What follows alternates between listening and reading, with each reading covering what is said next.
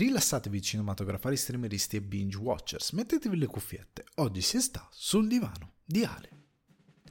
In questa puntata di Sul divano di Ale apro perdendomi in chiacchiere, concedo un po' di, di, tempo e spazio a Lupin Zero e al sesto straordinario episodio di Ted Lasso. Eppure non è questo il fulcro della puntata, poiché ho avuto occasione di parlare con i ragazzi di Il terzo segreto di satira riguardo Domino 23, il loro nuovo comedy special che incontra cinema e internet, una sorta di risposta italiana a Charlie Brooker e Bo Burnham. Apro lo spazio dedicato alle recensioni con un doppio primavera in Oriente, Project A, Operazione Pirati e l'inedito Cane che abbaia non morde, esordio alla regia di Bong Joon-ho che dal 27 aprile arriva per la prima volta in Italia. Infine parlo del travagliato Operation Fortune di Guy Ritchie. Attorno a questo film ci sono molte leggende e speculazioni, quindi faccio un po' di chiarezza sul perché è impiegato tanto ad arrivare e cosa ne penso del film. Perché rimane dopo titoli di coda l'after show di Sul Divano di Ale, parlo di nostalgia, elemento da sempre presente in ogni forma di intrattenimento e che a volte è un balsamo e a volte un veleno. In alcuni casi è anche un po' ridicolo e infatti vi parlo di Power Rangers una volta e per sempre. Chiacchiere, domande e argomenti frizzantini vi aspettano in questa puntata di Sul Divano di Ale. Ragazzi e ragazzi, benvenuti, bentornati, bentrovati sul divano di Ale. Puntata che mi vede molto molto molto contento perché c'è un'intervista, tant'è che questa settimana non ho parecchie news, ho veramente deciso di ridurre al, um, al minimo lo spazio delle news.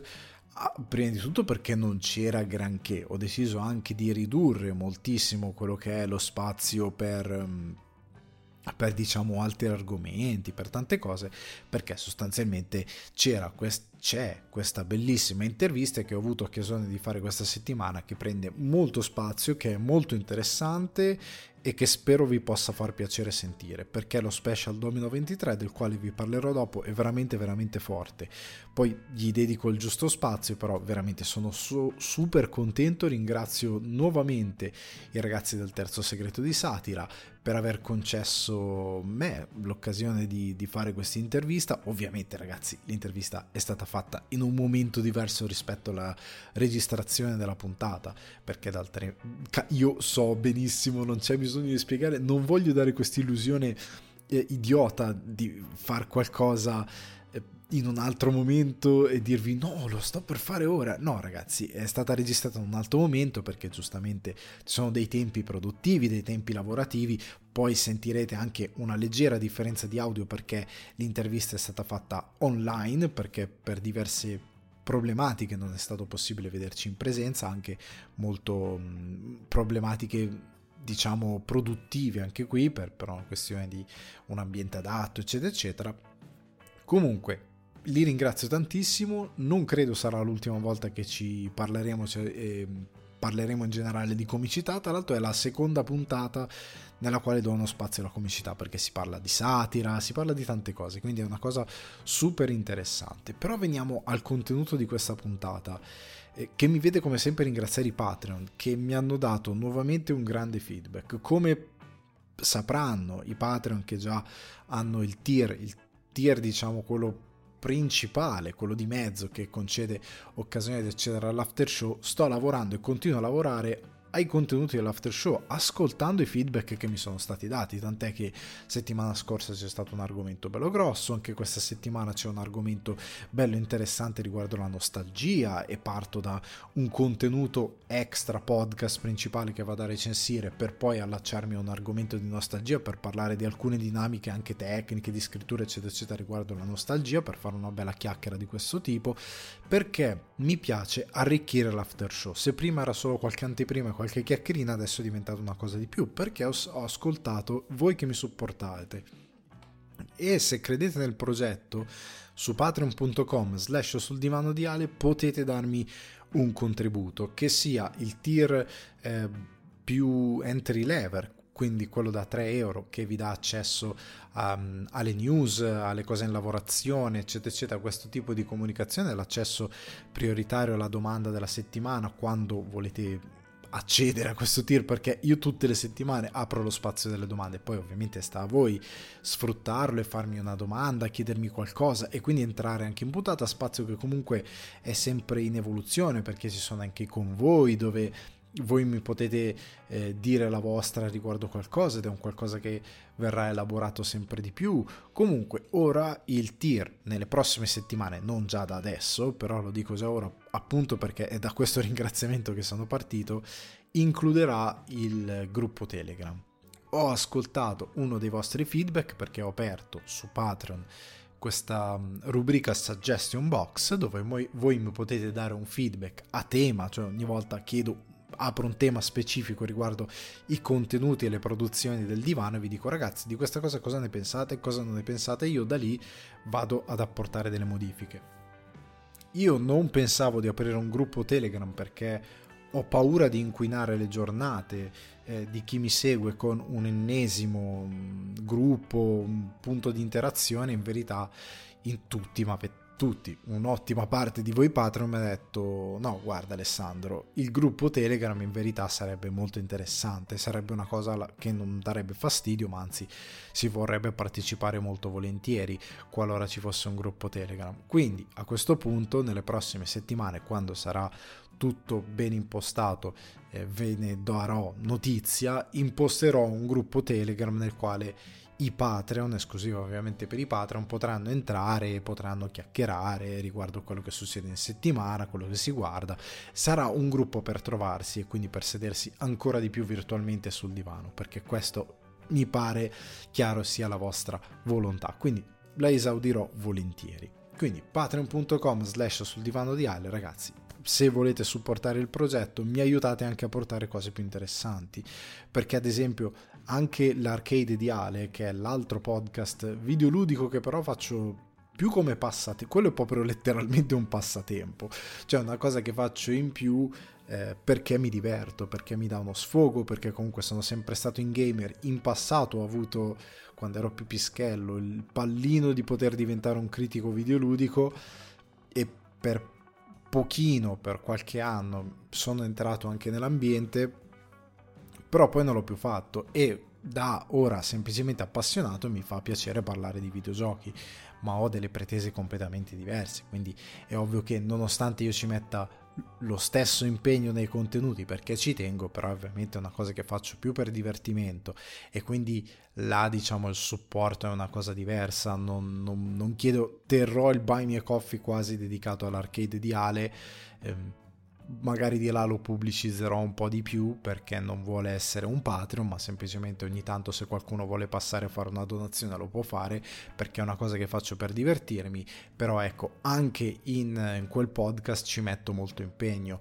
E quindi se volete passare di là sostenere l'arcade di Ale o anche la pagina Instagram, la, la pagina, l'account Instagram arcade di Ale, fatelo perché così potete ottenere, perché là proprio dedico tutte le cose dedicate al videogame, di là proprio parlo di videogame, eh, posto a riguardo di videogame, faccio proprio quel tipo di, di chiacchiera. Sul mio account privato parlo più di, di cose a 360 gradi. Alessandro underscore guardi se non mi seguite già, comunque di lì posto le cose del divano, chiacchiero di quello che vedo, chiacchiero anche di altre cose, condivido gli affari miei come chiunque su Instagram in modo molto relativo, però lo faccio.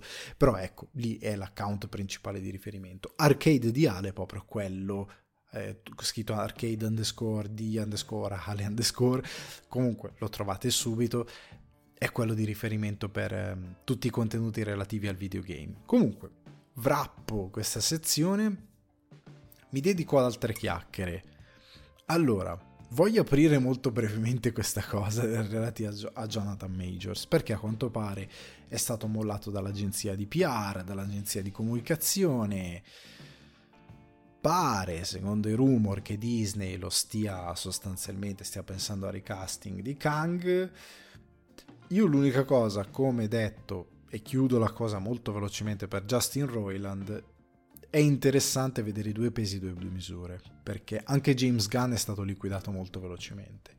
Justin Roiland è stato liquidato da tutti molto velocemente, nonostante poi c'è stato un processo che eh, ha ritenuto non ci dei, non ci fossero fatti per provare che lui avesse fatto qualcosa di male, che non ci fosse effettivamente del materiale per provare che lui fosse colpevole di qualcosa di nocivo e sono partite tante speculazioni, tante cose che sono state date per vere anche dalla giuria di internet, da chi non è eh, effettivamente coinvolto in tutti i fatti che tutti, quelle quattro cose che secondo le speculazioni lui è protagonista di questi eventi anche professionali del tipo che non si presentava eccetera eccetera. Poi mi devono spiegare anche negli altri show che, che lui ha creato come fa a non presentarsi da nessuna parte eppure aver creato tutta sta roba. È un metodo di lavoro molto particolare.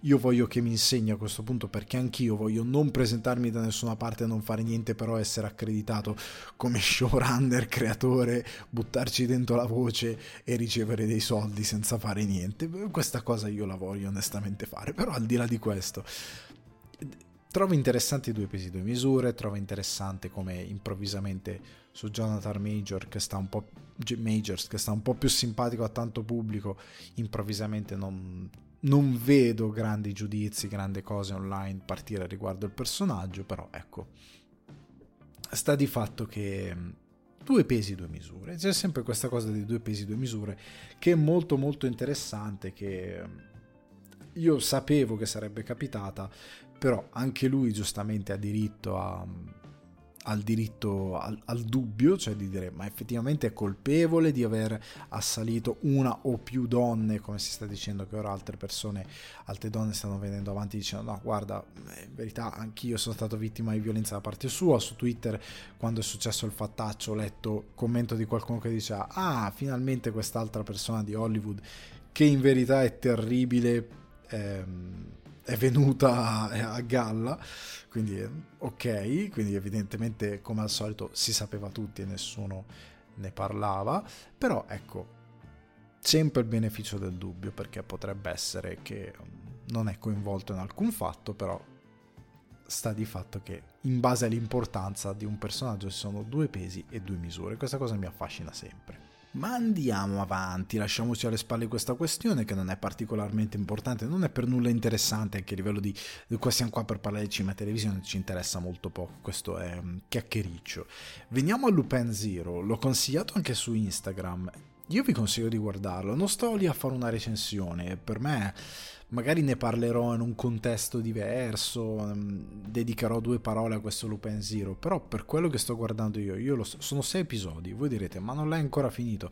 No, semplicemente perché guardo tante cose, perché non tutte le mattine riesco a far colazione guardando qualcosa, non mi capita spesso di poter dedicare quei 25 minuti a guardare qualcosina quindi sfortunatamente ci sto mettendo, sono praticamente al quarto episodio, quindi me ne manca veramente poco. Però vi spiego al volo che cos'è. Questo Lupin Zero che trovate su Prime Video è questa serie celebrativa per i 50 anni dalla prima messa in onda di Lupin, della serie animata, che è stata prodotta appunto per celebrare il personaggio che si basa su alcuni racconti, alcune cose dedicate a un Lupin più giovane. Lui è letteralmente alle scuole medie, alle scuole superiori, comunque è un giovane studente eh, de, di scuola. Lui e Jigen sono lui i due, i due che, che, iniziano a far gruppo e sono le prime loro avventure in, in questi sei episodi della durata appunto di 25 minuti mediamente e si parla appunto del passato di Lupin eccetera eccetera e di come si è un po' formato, sono sei avventure che parlano un po' di, del mito di Lupin, del giovane Lupin. È molto bello, devo dire la verità, è molto bello perché in questi sei episodi ci possono mettere diversa cura, quello che in tanti anime, gli anime stanno cambiando, devo dire la verità, quelli che ho visto qui e là ho visto una cura maggiore. Alcuni no, alcuni da 20-25 episodi hanno sempre quella cura, tipo Comic and Communicate ha qualche episodio dove l'animazione è un po' pigra in alcuni frangenti. Però in, in, opere tipo Lupin Zero, che è una cosa limitata a 6 episodi, celebrativa, o in altre tipo Demon Slayer, dove mediamente ha una cura maggiore, o in altre serie anime che sto guardicchiando qui e là, vedo che c'è una cura diversa.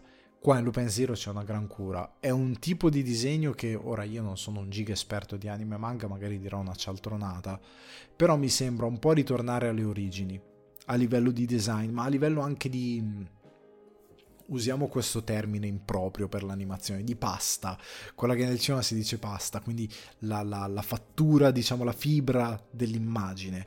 Ecco, per animazione intendo che sembra avere quella fibra appunto da cartoni di un'altra epoca. Sembra graffiato il disegno, sembra appunto che ci sia quasi. Non c'è probabilmente, è una mia sensazione che magari non so leggere la tecnica di animazione in modo eh, corretto e approfondito, qualcuno che ne sa di più sicuramente mi potrà correggere, però sembra come se l'animazione sia curata e filtrata in modo tale da farti sembrare che sia quasi eh, più anziana rispetto a quella che è. Ecco, sembrarti di un'altra epoca, invecchiata appositamente, però credo che sia solo un effetto dato dallo stile dell'animazione. Però è molto gradevole questa cosa, anche perché a livello di azioni rocambolesche di tante cose, sembra una fusione tra il primo Lupin, perché la prima serie di Lupin ci avevano messo mano Miyazaki e Takahata. In molti episodi non erano accreditati, se non ricordo male, però loro erano coinvolti nella produzione e avevano cambiato alcune cose di come era stato immaginato inizialmente Lupin per la televisione. E quel tipo di racconto tra il poetico e il rom- rocambolesco c'è. Allo stesso modo ci sono dei momenti dove un tipo di la classica un po' zozzeria alla Lupin innocua o meno c'è, cioè c'è un episodio dove sbuca il nonno di Lupin ed è circondato da ehm, donne a seno nudo in giro e lui che le abbraccia. È, è, molto viscido il nonno di Lupin rispetto a Lupin che è un, un vero ladro gentiluomo per quanto sia un mezzo zozzone. Però ecco è, un, è una cosa diversa però comunque mi sta piacendo molto, è molto divertente, è molto leggero, mi ha un po' riportato indietro. Lo guardo a colazione perché mi, mi dà questa bella sensazione di ritornare, mi, mi, dà, mi fa cominciare bene la giornata guardarmi a colazione Lupin Zero per ora. Eh, mi sta divertendo molto, ripeto, è molto gradevole, c'è un po' di effetto nostalgia per chi come me è cresciuto guardando Lupin, anche se io giustamente Lupin lo facevano a pranzo, era, de, era uno di quelle palinsesto Lupin slash Cavalieri dello Zodiaco slash Dragon Ball slash quello che è, c'erano 3-4 anime che venivano fatti, poi c'erano i Simpson fissi, inamovibili, però c'erano quei 3-4 anime che si alternavano prima a secondo delle epoche eh, e del passare del tempo, però prima di arrivare ai Simpson, nel corso da, dalle mie scuole elementari fino alle superiori sono cambiati, cioè si è passati da Lupin a One Piece, Naruto, Dragon Ball, Dragon Ball Z, cioè se, se davvero si sono passate delle epoche, però ecco di questa cosa se ne ho parlato tante volte in passato, se ne riparlerà in futuro in una maniera un po' più precisa, però ecco, sta di fatto che è, dà un po' nostalgia di quella cosa lì, poi ne parleremo nel segmento dedicato in after show, però bello lo consiglio. Ted Lasso, devo dire che Ted Lasso questa stagione mi stava lasciando non deluso, mi stava lasciando bene, cioè mi stava lasciando un buon sapore, ma questo episodio 6 l'ho trovato straordinario. Non starò a scendere in dettagli se non l'avete visto, perché anche su Instagram molti mi hanno detto cavolo io sono ancora nell'episodio 2 e adesso mi stai facendo venire hype. Io lo sto seguendo fedelmente ogni settimana, non mi perdo un'uscita di un episodio di Ted Lasso, sono molto contento di questa cosa perché, prima di tutto perché mi dà un bel respiro godermelo così, perché sono... Ah, stasera c'è Ted Lasso, sono contento. Eh, piuttosto che dovermelo binge-watchare e poi... È brutto fare il binge watching perché diventa tipo cerotto. Cioè, ah, ho fatto. Non hai la soddisfazione di affondare nelle cose. Invece così guardi l'episodio 6 che è bello e ti rimane un po' ed è tutta la settimana che mi sta accompagnando questo sesto episodio perché segue quella tradizione che i show Apple hanno riportato dell'episodio che diverge un po' dalla narrazione, pur raccontandoti comunque qualcosa che porta avanti e sposta i personaggi, però crea una sorta di parentesi. E se avevamo avuto quello di Coach Beard, eh, come Mythic Quest c'era stato quello della fondazione della casa videoludica prima di, di quella di, che ha portato a Mythic Quest, eccetera, eccetera, qua c'è questo episodio dove sono tutti ad Amsterdam e si dividono. C'è Ted che ha la sua vicenda, la squadra che ha la sua vicenda, Trent Cream con eh, Colin ha una sua vicenda, il, adesso non mi sto ricordando, eh, uno dei manager della squadra, quello con gli occhialetti, ha la sua vicenda con il ragazzo eh, dello spogliatoio quello che sostanzialmente aiuta il team ehm, nel, nello spogliatoio non mi sta venendo il nome di, della professione di quel Cristo, quello che faceva, vabbè, vabbè, lasciamo stare. Comunque, sono divisi, eh, ognuno ha un po' la sua avventura ad Amsterdam, Roy Kent con eh, ehm, Tart, Jimmy Tart, hanno la loro avventura e sono tutte belle, sono tutte veramente belle, prima di tutto perché non seguono lo stereotipo di Amsterdam fidatevi, non seguono lo stereotipo di Amsterdam, vanno completamente in un'altra direzione. Eh, lo stereotipo, per farvi capire in modo ancora più specifico, anche perché non è spoiler, non si va in direzione droga, mm, luci rosse, distretto a luci rosse, si tiene un altro tipo di tono. Si guarda ad altre cose, questa cosa rimane nello sfondo, però non, non è davvero presente è quasi una suggestione che è, però non arriva mai, non c'è mai. E si va in altre cose. E ogni gruppo tende ad affondare nel. nel eh, serve un po' a far ritrovare tutti i personaggi questa puntata. La cosa che mi diverte è che Coach Beard, siccome lui ha già avuto il suo episodio, è come se qua lui avesse il suo episodio ma noi non lo vediamo. E fa troppo ridere come lui arriva a fine puntata è molto bello, tratta alcuni temi anche come l'omosessualità nel calcio, tratta molte cose divertenti, fa venire fuori l'animo di alcuni personaggi e è straordinario, è veramente bello. Su Instagram alcuni di voi mi hanno detto per me è l'episodio più bello della serie, cioè proprio non della stagione, proprio di tutta la serie. Io non so se sono d'accordo perché c'è pur sempre l'episodio del funerale che è grandioso. Eh, anche se è declinato in una maniera diversa, però anche questo gli va molto dietro è bello. Eh, dai, bisogna dire, bisogna dare a Cesare quel che di Cesare. È proprio un bel episodio. Mi ha fatto davvero piacere vederlo e risol- mi risolleva lo spirito. Perché Ted Lasso, poi si dirà anche in recensione, sicuramente, fa questo bel mestiere per il quale tu sostanzialmente stai vedendo un'evoluzione della sitcom. Perché Ted Lasso sostanzialmente è una sitcom Solo che piuttosto di prenderti 20 minuti, 25 minuti se ne prende 50, ma quei 50 minuti durano 20.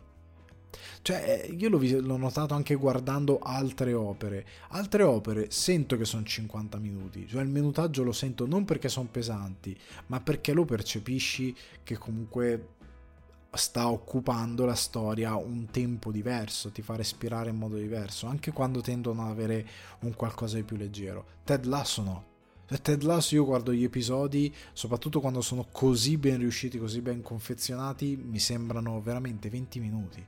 Non mi dà la percezione che siano 50. E, e questo succede con le persone, esattamente con il cinema, esattamente come con le serie, quando ci stai bene. Quando tu stai bene a fare una cosa, a fare il tempo ti vola via. E ti vola via perché mm, sfortunatamente la tua percezione è diversa perché quella cosa lì è talmente bella, è talmente perfetta, è talmente ben bilanciata e ti fa stare così bene che non ti rendi conto di come ti scivola tra le dita. Ed è, ed è un po' triste poi non vado ecco no no chiudo questa parete stiamo dando argomenti troppo seri. Però ecco è però fattura segno di un, di un, ottimo intrattenimento, perché non è una cosa che ti dice, riprendiamo quella brutta frase che però se, sappiamo tutti cosa vuol dire, spegnere il cervello, non è che ti fa spegnere il cervello, perché dice, ah, mi anestetizza e quindi... Eh, no, è una cosa che prende la tua attenzione, prende, ti coinvolge emotivamente, però ti dà tanto indietro e riesci talmente tanto a stare lì che porca miseria dici ma che bello. E ci vuoi stare lì in compagnia di Ted Lasso e di tutto il team eccetera eccetera? Io credo che loro abbiano restituito al pubblico una cosa che il pubblico non aveva da diverso tempo. Perché è una cosa che ho detto più volte parlando anche della TV series Fatigue.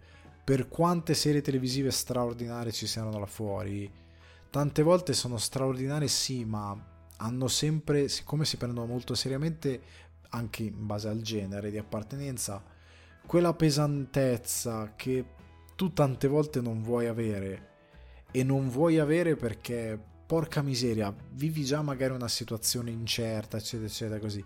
Non vuoi che anche l'intrattenimento sia unicamente figlio di un certo tipo di serietà, di... a volte la televisione, l'intrattenimento, l'arte deve avere anche la possibilità di alleggerirti le cose pur, pur, parlando di temi seri perché comunque Ted Lasso parla del, della sanità mentale del depressione di attacchi di panico parla di tante cose che sono importanti per il nostro tempo però lo fa con un sorriso e con un sorriso che è un bel sorriso non è buttato lì in cacciara per davvero trattarti da stupido.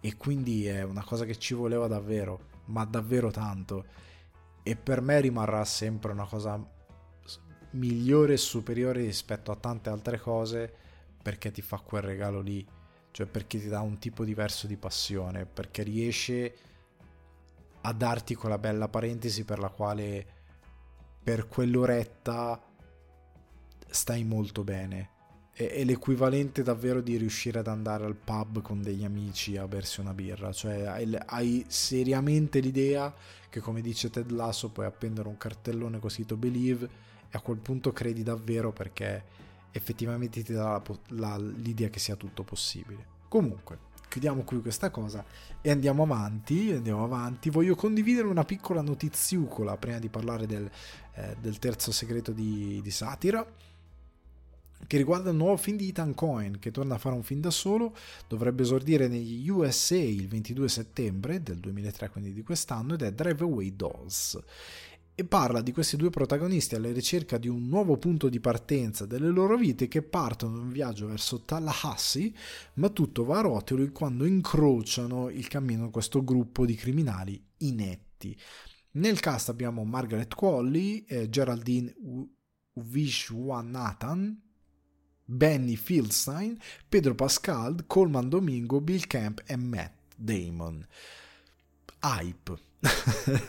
per me Cohen è sinonimo di hype.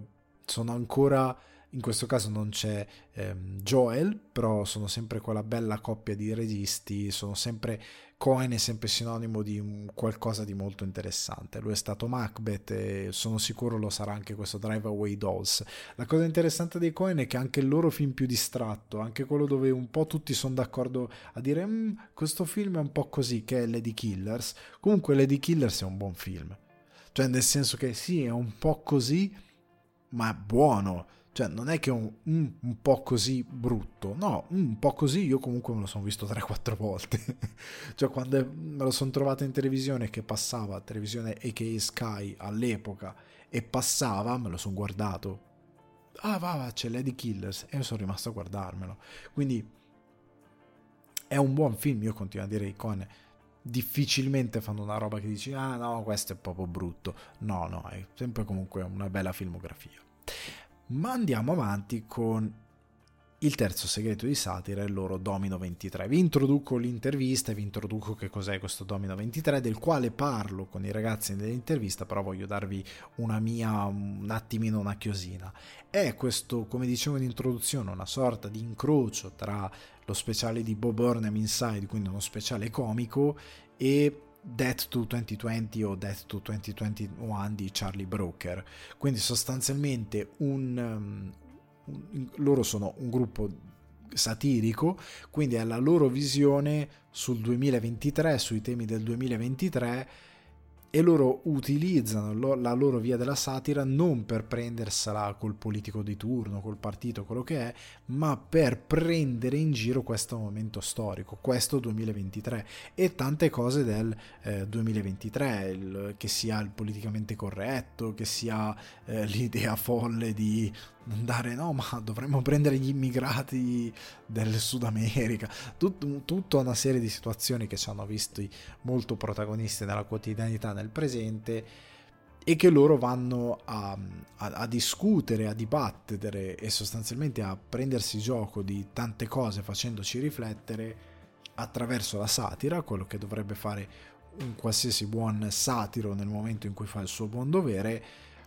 e lo fanno in un contenitore ibrido perché da un lato ci sono i loro tra virgolette sketch comici, sketch satirici, però allo stesso tempo c'è un fil rouge, un filo rosso che correga inizio e fine come una trama unica.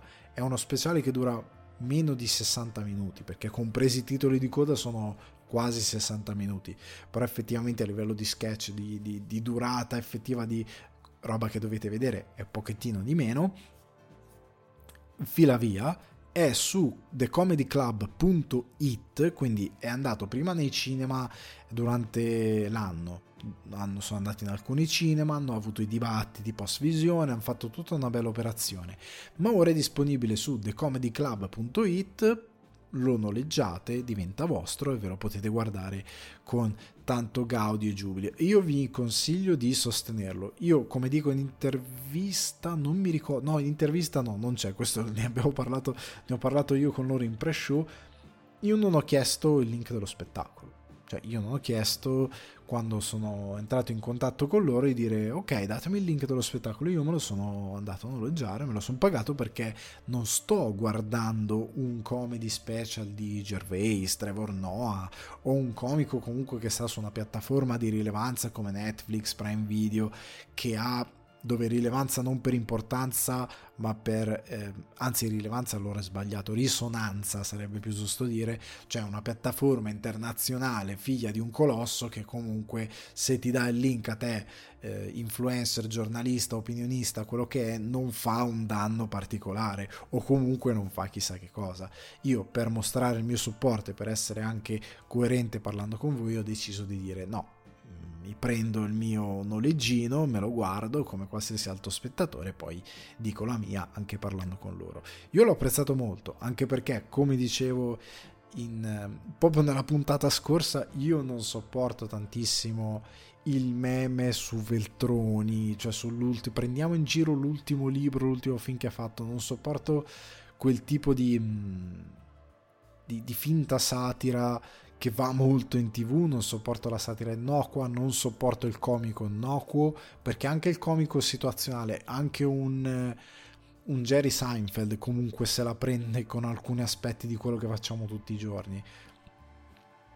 Ed è innocuo ma fino a un certo punto. Però ecco, io preferisco molto di più chi fa una satira un po' più caustica, anche nel prendersela con noi che componiamo la società, e loro fanno molto bene questo in questo special e, ehm, e io ho goduto tanto perché loro sono riusciti a prendersela un po' con tutti in modo molto intelligente hanno anche dato alcune note belle amare. Quindi ragazzi io a questo punto vi lascio un'intervista ci sono io che parlo con i ragazzi, i ragazzi che ci dicono tante cose su Domino 23, sul loro eh, futuro da qui in avanti, su quello che è per loro la satira, su quello che può essere il futuro della satira, quindi vi lascio ai ragazzi, ricordate Domino 23 su thecomedyclub.it, poi lo dirò anche nell'intervista, però ve lo ricordo. Ragazzi, ragazzi, questa settimana ho una sorpresona per voi perché ho il piacere di intervistare i ragazzi del terzo segreto di satira che hanno portato prima nei cinema e ora sulla piattaforma thecomedyclub.it il loro dice, chiamiamolo così comedy special come si usa chiamarlo Domino 23 quindi ho qui con me il terzo segreto di satira ciao ragazzi come va? Ciao, Ciao. Alessandro, grazie, bene, tutto bene. Tutto eh, bene. Siamo in due, siamo molto contenti di essere qua. Eh, io sono Davide, lui è Pietro, giusto per dare anche due nomi a, a due facce, a due voci. Che poi giustamente nel podcast spesso non si vedono, però eh, è bene così dirlo. Giusto se sentite esatto. due voci diverse, siamo in due. Perfetto, perfetto. Ho qua i ragazzi che, eh, con i quali farò una bella chiacchierata su, sulla commedia, sul loro special in particolar modo, che ripeto potete recuperare su thecomedyclub.it, ora ne parliamo, che è autoprodotto, e parleremo di questo aspetto che è molto interessante, che ha nel cast un sacco di nomi, perché poi l'ho visto, c'è Luca Ravenna, Stefano Rapone, eh, Brenda Lodigiani, anche Peter Gomez che ho visto così, mi è spuntato un Peter Gomez che si è prestato eh, a fare ehm, a par- prendere parte al vostro special. E ora quindi parliamone un po'. Eh, partiamo da una questione che è l'autoproduzione. Eh, in Italia c'è un po' il, um, il, cartoncino, la sagomina del personaggio che viene da, da, internet, da YouTube, quale che sia il posto che viene, e che quindi è un po' stigmatizzato, che sa, se deve passare altrove c'è ancora un po' di freddezza e soprattutto si tende, da quello che ho visto, o a snaturarlo o a chiuderlo in una scatolina quindi l'autoproduzione ehm, è stato un po' un modo per rimanere fedeli a voi stessi, immagino, no? Ah, sì, eh, sicuramente, no, hai detto bene, il, l'autoproduzione è la cosa che, eh, a parte che abbiamo sempre fatto, o spesso fatto su, nei nostri video, nei nostri progetti su YouTube, nel senso che la stragrande ma- maggioranza dei, dei, progetti che abbiamo fatto sono indipendenti comunque e, e, nascono da noi cinque, perché noi appunto siamo in cinque, e quindi eh, per mantenere più libertà possibile eh, e anche per, per, assecondare i nostri tempi, eh, questa è stata sempre una chiave che abbiamo usato spesso. Chiaramente un conto è produrre un video da 3, 4, 5 minuti eh, su YouTube, un conto è produrre uno special come questo da, da circa un'ora, no? Quindi sono ovviamente con una troupe, perché solitamente anche siamo noi la troupe dei nostri video, invece in questo caso c'è proprio una troupe vera e propria e ci siamo mossi un po' come se fosse un, un piccolo film indipendente, tant'è che poi abbiamo fatto un, un giro anche eh, al cinema, nel senso che abbiamo fatto più di 30 proiezioni per presentare questo Domino 23 e ci sono appunto, ne hai già accennati alcuni, più di 30 tra attori e attrici che hanno partecipato a questo progetto e ovviamente nessuno né della troupe né de, degli attori e delle attrici lo ha fatto per soldi, nel senso questo possiamo dirlo, ci sentiamo di, di, di dirlo, anzi vogliamo eh, l'occasione per ringraziarli una volta in più, nel senso che eh, sono tutti venuti a prezzo simbolico e, e, per noi è stato molto bello poter, poter fare questa cosa appunto liberi da qualsiasi logica e, e, e, censura, anche se non è che noi abbiamo eh, vissuto episodi di censura e spesso non è che la censura è quella che ci si immagina, quella un po' anni 2000, anni 90. La, la censura eh, magari spesso è semplicemente un, una scelta editoriale, diciamo, no? Di, e, se ti appoggi a determinate piattaforme, giustamente hanno le linee editoriali loro, che sono rispettabilissime, ma magari non sono in linea con il tuo gusto. E quindi fai fatica a proporre un qualcosa che non ha un precedente o che comunque si vuole muovere eh, liberamente su tematiche che magari sono giudicate eh, un po' sensibili, eh, come è il caso appunto di Domino, perché vengono affrontate tematiche eh, ambientali, migranti, eh, politicamente corretto, eh, discriminazione, diritti sociali, diritti civili, cioè tutte tematiche di cui si parla e che magari alcuni giustamente molti preferiscono evitare. A noi piaceva l'idea di, di affrontarle eh, pur eh, discutendo molto di tutte queste tematiche, perché chiaramente le sfumature sono maggiori rispetto a quelle della satira politica di un tempo dove eh, semplicemente era più semplice, no? si parlava di partiti, invece adesso secondo noi l'attualità va in un'altra direzione, la politica intesa strettamente partitica diciamo, ha, preso, ha perso eh, di interesse e quindi questi secondo noi sono gli argomenti di cui si parla adesso e volevamo affrontarli liberamente, rispondendo solo a noi cinque.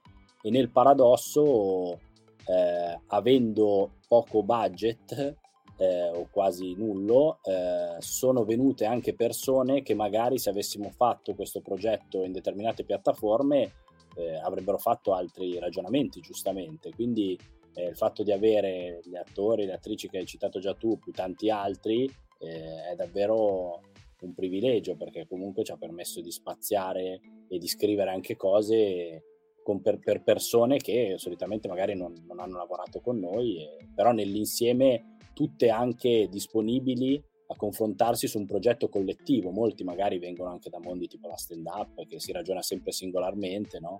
Invece in questo caso eh, è un progetto senza volto, noi siamo in cinque, quindi anche noi di natura non abbiamo un volto e portare avanti in questo periodo un progetto collettivo su queste tematiche era il nostro obiettivo.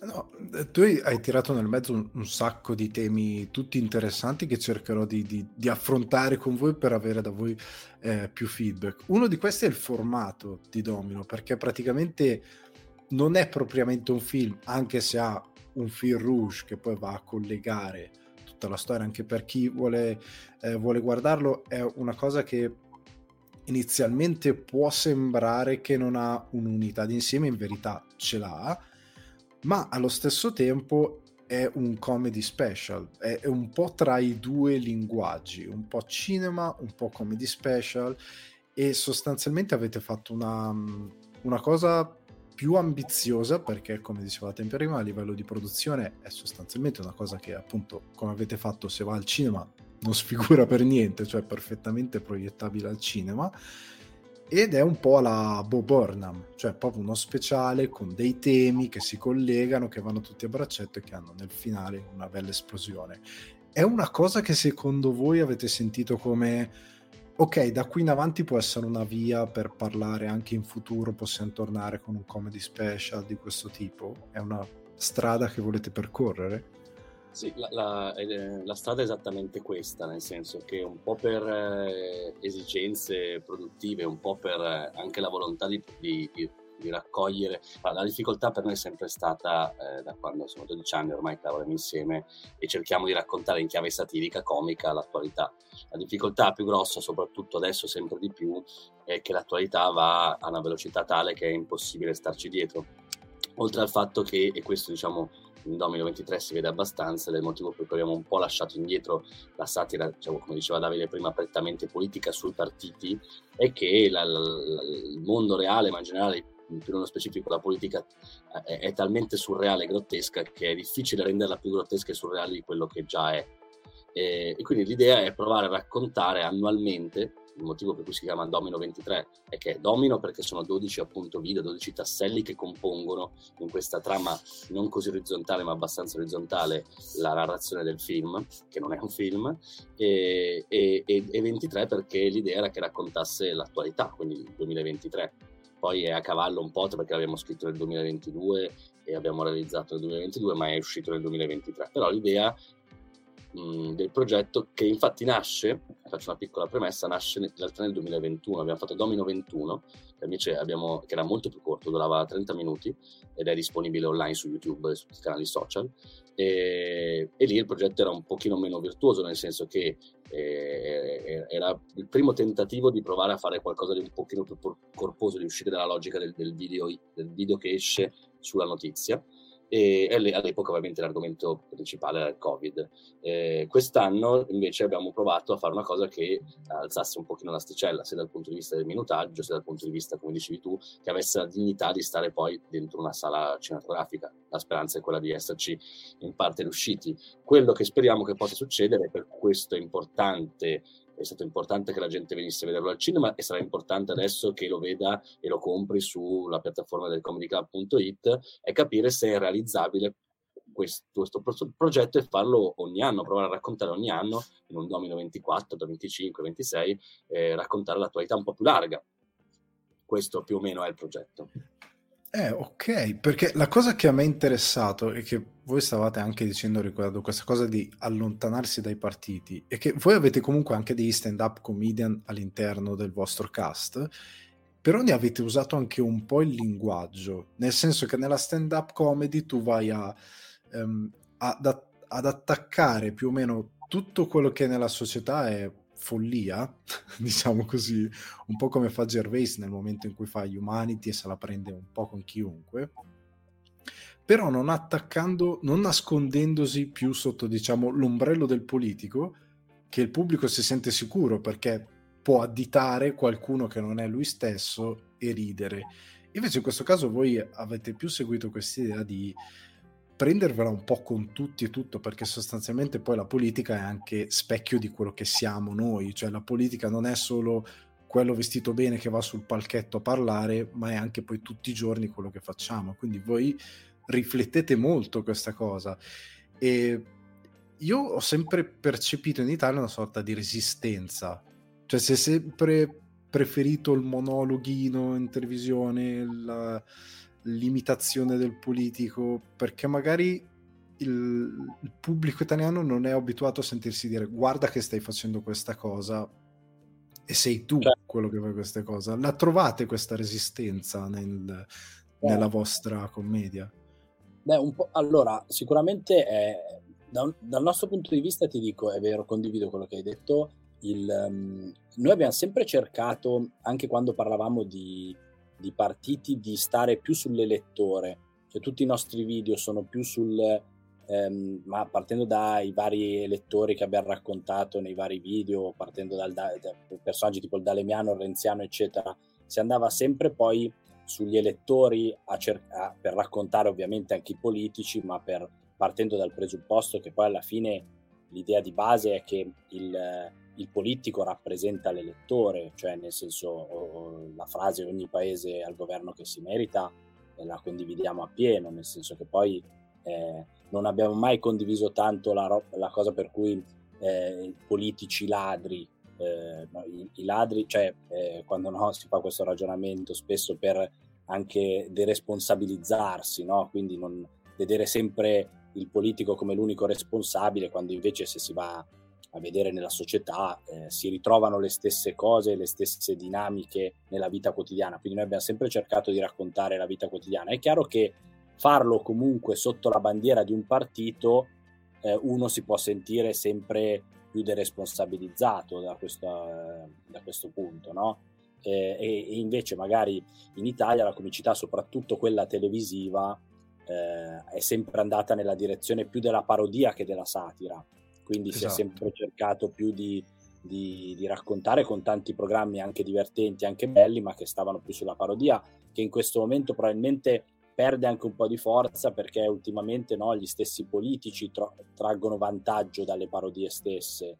Eh, è un paradosso tutto italiano, però eh, perlomeno non so se tutto italiano, però sicuramente italiano. Sì, l'esempio più, più classico che facciamo sempre è quello di Antonio Razzi. Se pensi all'imitazione sì. di Crozza, e, e lui praticamente... una carriera politica. Ma, ma lo stesso De Luca ormai eh, vive no, di riflesso del... È lui che imita l'imitazione che fa di lui Crozza. C'è, un cortocircuito eh, pazzesco da un certo punto di vista. E questo è, è una cosa che è molto diffusa. E in più penso che sia arrivati anche un periodo in cui il motivo anche eh, del successo della stand up è anche su- la voglia, proprio perché per tanti anni magari in televisione e nei mezzi tradizionali, media tradizionali, eh, si è sempre fatto un certo tipo di cose, si, si è creata una voglia di, eh, di trattare gli argomenti in, questa, in, questo modo che non è nuovo nel mondo, ma che in Italia lo, è, è, sempre stato un po' sotto traccia, no? sono sempre stati più magari dei comici che non andavano tanto in televisione, quindi li vedevi meno, è sempre stato più una cosa che trovavi nei locali no? o dal, in teatro, ma non, non, non in tv. E quindi adesso c'è invece una voglia di affrontare questi argomenti, affrontarli anche in questo modo, ma penso che sia una necessità anche di tutti di, di farlo e di esprimersi in questo modo, proprio perché ci sono state sempre poche possibilità. Eh, è chiaro che poi per altri motivi eh, adesso le piattaforme, a meno che non sei appunto i nomi che hai fatto tu in precedenza, Gervais, eh, che a quel punto la ragione a livello mondiale, non vai a rischiare su un comico locale, cioè nel senso okay. che questa è una difficoltà, penso, per chi fa stand up anche. È, è un, se, se, se, se, vai a vedere poi alla fine anche gli spettacoli di stand up italiani che trovi su Netflix o su Prime non sono propriamente lontani dal, da, da, quello che trovavi negli anni 90-2000, cioè le tematiche affrontate non sono così scomode, perché anche se sono artisti bravi che dal vivo si muovono in un certo modo, la sensazione è che sia su Netflix che su Prime entri in una griglia che comunque è quella un po' solita, no? E qui anche la necessità di andare magari su una piattaforma indipendente per parlare di queste tematiche o di andare dal vivo per cercare, però la cosa buona è che molta gente, molti giovani soprattutto, vanno a cercarsi dal vivo, eh, le, le serate stand up sono tutte piene e noi comunque che amiamo questo linguaggio ibrido perché come detto prima non è un film, non è uno special, c'è della comicità ma c'è anche della commedia, c'è un, po', c'è un po' tutto, anzi se si riuscisse a virare anche nel drammatico in alcuni casi a noi non dispiace affatto e, e la voglia di, di, mischiare un po' i generi c'è sempre stata, a maggior ragione adesso che comunque c'è questa voglia di, di affrontare gli argomenti in questo modo. Ecco. Eh, riguardo a questo volevo appunto chiedere eh, una cosa che hai detto tu appunto sugli argomenti, sul tipo, un tipo di stand up un po' eh, innocua, ecco, mentre in verità la stand up per sua natura è sempre una satira molto eh, verace. Credi che sia anche perché un po' si vuole essere accondiscendenti verso il pubblico e un po' perché magari forse c'è ancora qualcosa di sacro che non si può toccare o si ha paura di toccare in Italia? Credo che siano più logiche legate a, a siano più logiche editoriali che in realtà più che autorali, almeno per, dal nostro punto di vista ed è il motivo per cui siamo, abbiamo cercato di fare un progetto che fosse il più possibile indipendente. Non crediamo per esempio nella cosa che mh, non si possa più dire nulla che il politicamente corretto abbia creato una abbia imbrigliato la comicità o la satira, anzi pensiamo proprio che si possa dire tutto. E, e, ed è il motivo per cui abbiamo fatto anche Domino 23, l'abbiamo portato al cinema e adesso è, è online su una piattaforma, su una piccola piattaforma, nel senso che eh, esiste cattiva comicità, buona comicità, ma non è vero che non si può più dire nulla, una, questa, questa logica del non si può più dire nulla ovviamente entra un po' nel meccanismo della retorica del, della, della, censura che poi, non, che poi non c'è. Sicuramente ci sono argomenti che è più delicato eh, trattare che non vengono proprio trattati in alcuni contesti. Sì, mm. esatto, Lì sono linee editoriali forse un po' di, al- di, alcune piattaforme che soprattutto ragionando a livello mondiale eh, tendono a limitare determinate cose, giustificandole anche come scelte de- legittime ovviamente, però quindi magari c'è una difficoltà a, a far diventare mainstream determinati argomenti, a parlare apertamente di, di determinate cose quello, quello, c'è, ma non è che non si può fare, che magari in determinati contesti si, si sceglie di non fare, ecco, e quindi devi andartele un po' a cercare eh, o dal vivo appunto o creandoti delle strade alternative come abbiamo cercato di fare noi con questo progetto.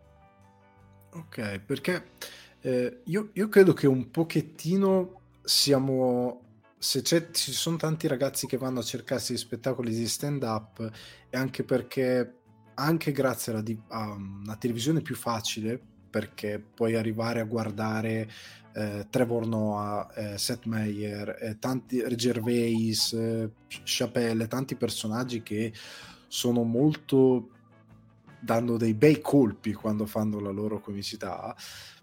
Forse si, si è educato un po' di più il pubblico a un certo tipo di, di, di stand-up un po' più caustica. Eh, però è un qualcosa che credete prima o poi riuscirà a sfondare certe pareti e arrivare magari anche nella televisione generalista? Quanto... Sai, eh, eh, parto io poi, è una grande domanda, nel senso che sicuramente non abbiamo una risposta. Io penso personalmente che eh, eh, ancora ci sia molta difficoltà da parte del, di chi produce di intercettare le reali volontà di un pubblico. E, e, e, poi penso che quel pubblico di cui tu parli sia comunque ancora un pubblico di nicchia eh, nel senso che poi in realtà quello che funziona, a parte che adesso non, dire, la difficoltà di chi eh, secondo me produce cinema, produce contenuti per video per le piattaforme, è proprio quella di capire che cosa funzioni o meno. C'è questa grossa difficoltà, adesso lo vediamo anche noi quando ci capita di presentare dei progetti a interlocutori X. Eh, quindi sicuramente c'è questa difficoltà adesso perché il cinema è in crisi, ovviamente. Ehm, post-Covid, ma non solo, nel senso che è in crisi proprio perché la gente va meno al cinema e i contenuti si trovano in tante altre parti. E c'è, secondo me, una difficoltà proprio mh, editoriale eh, di, di, intercettare quello che potrebbe funzionare eh, e spesso la scelta, la scelta, che viene fatta è quella un po' più facile, quella un po' più, più diciamo, nazional popolare a, a, fronte invece di rischiarsela un po' di più. Ecco, il rischio in questo momento secondo me non è proprio preso in considerazione. Secondo me è quello il problema, esatto, è, è, è, è il rischio, cioè nel senso che eh, purtroppo ci sono sempre dinamiche, anche può sembrare che entrando delle nuove realtà come Netflix, cioè tutte queste nuove realtà, eh, magari uno pensa ok adesso c'è più possibilità no? per fare determinate cose, però sono de, delle aziende enormi, no? sono mondiali, hanno degli interessi mondiali, quindi se, e, nel paradosso eh, rischi al top, cioè rischi con quello che divent- può restare una nicchia, ma è una nicchia mondiale, non è più un rischio, perché sono, cioè, una volta che sono i comici che hai nominato, eh, li trovi anche agli Oscar, no? Cioè, nel senso, quindi sono, sono delle, delle figure talmente grandi che, e in più c'è un'altra cosa che va detta, affrontare argomenti così delicati richiede anche, cioè bisogna essere bravi, nel senso che loro, questi, questi qua che hai nominato lo sono. Cioè è una difficoltà comunque notevole, soprattutto essere bravi perché vanno mandati in tutto il mondo, no? Quindi anche con sfumature diverse devono essere eh, in un certo senso capiti, però la sensazione è che invece ci sia più difficoltà nel, nel, nel produrre contenuti particolari eh, nel piccolo, no? Quindi eh, eh, nel paradosso è il piccolo che un po' salta da questo punto di vista. Poi la fortuna è che il live per chi fa il comico ti permette di, di stare sfogarsi. in piedi, di sfogarti, di stare in piedi e magari anche di fare, perché comunque su The Comedy Club, per esempio, ma ci sono anche su YouTube, su varie piattaforme, trovi degli spettacoli no, condivisi dagli stessi comici che trattano argomenti anche eh, delicati e lo fanno bene per una nicchia magari più italiana e, e quindi le trovi. È chiaro che per noi che non facciamo eh, propriamente comicità intesa classica, quindi non facciamo stand up, eh, ma semplicemente siamo registi, scriviamo, eh, ovviamente è, è, un po' più difficile Mettere far capire piedi, sì. determinate, determinate logiche, determinate dinamiche. Ci stiamo provando, nel senso che noi comunque continuiamo a portare avanti anche dei progetti anche non indipendenti, che comunque mantengono un'impronta satirica. Sì, e... c'è, c'è, un'altra, c'è un'altra logica che c'è sempre stata, ma secondo me rovina il mercato e lo sta rovinando sempre di più e in maniera sempre più fagocitante, che è la logica del facciamo quello che funziona, che è una logica molto pericolosa, nel senso che quello che funziona ha una durata sempre più breve ormai, nel senso che eh, in quel momento lì sta andando bene quella cosa, quindi si sfrutta quel momento, indipendentemente dal fatto che quella cosa lì poi vada scatolata, vada, vada, capita e trasformata per il mezzo in cui poi viene inserita. Eh, era successo a noi quando avevamo realizzato il nostro primo film, Siamo tutti democristiani, che eravamo incappati in un momento storico in cui c'era la certezza, eh, che, che, poi si è dimostrata falsa, eh, da parte delle grandi produzioni, distribuzioni cinematografiche, che i numeri che si facevano su internet si potevano trasformare in numeri da cinema.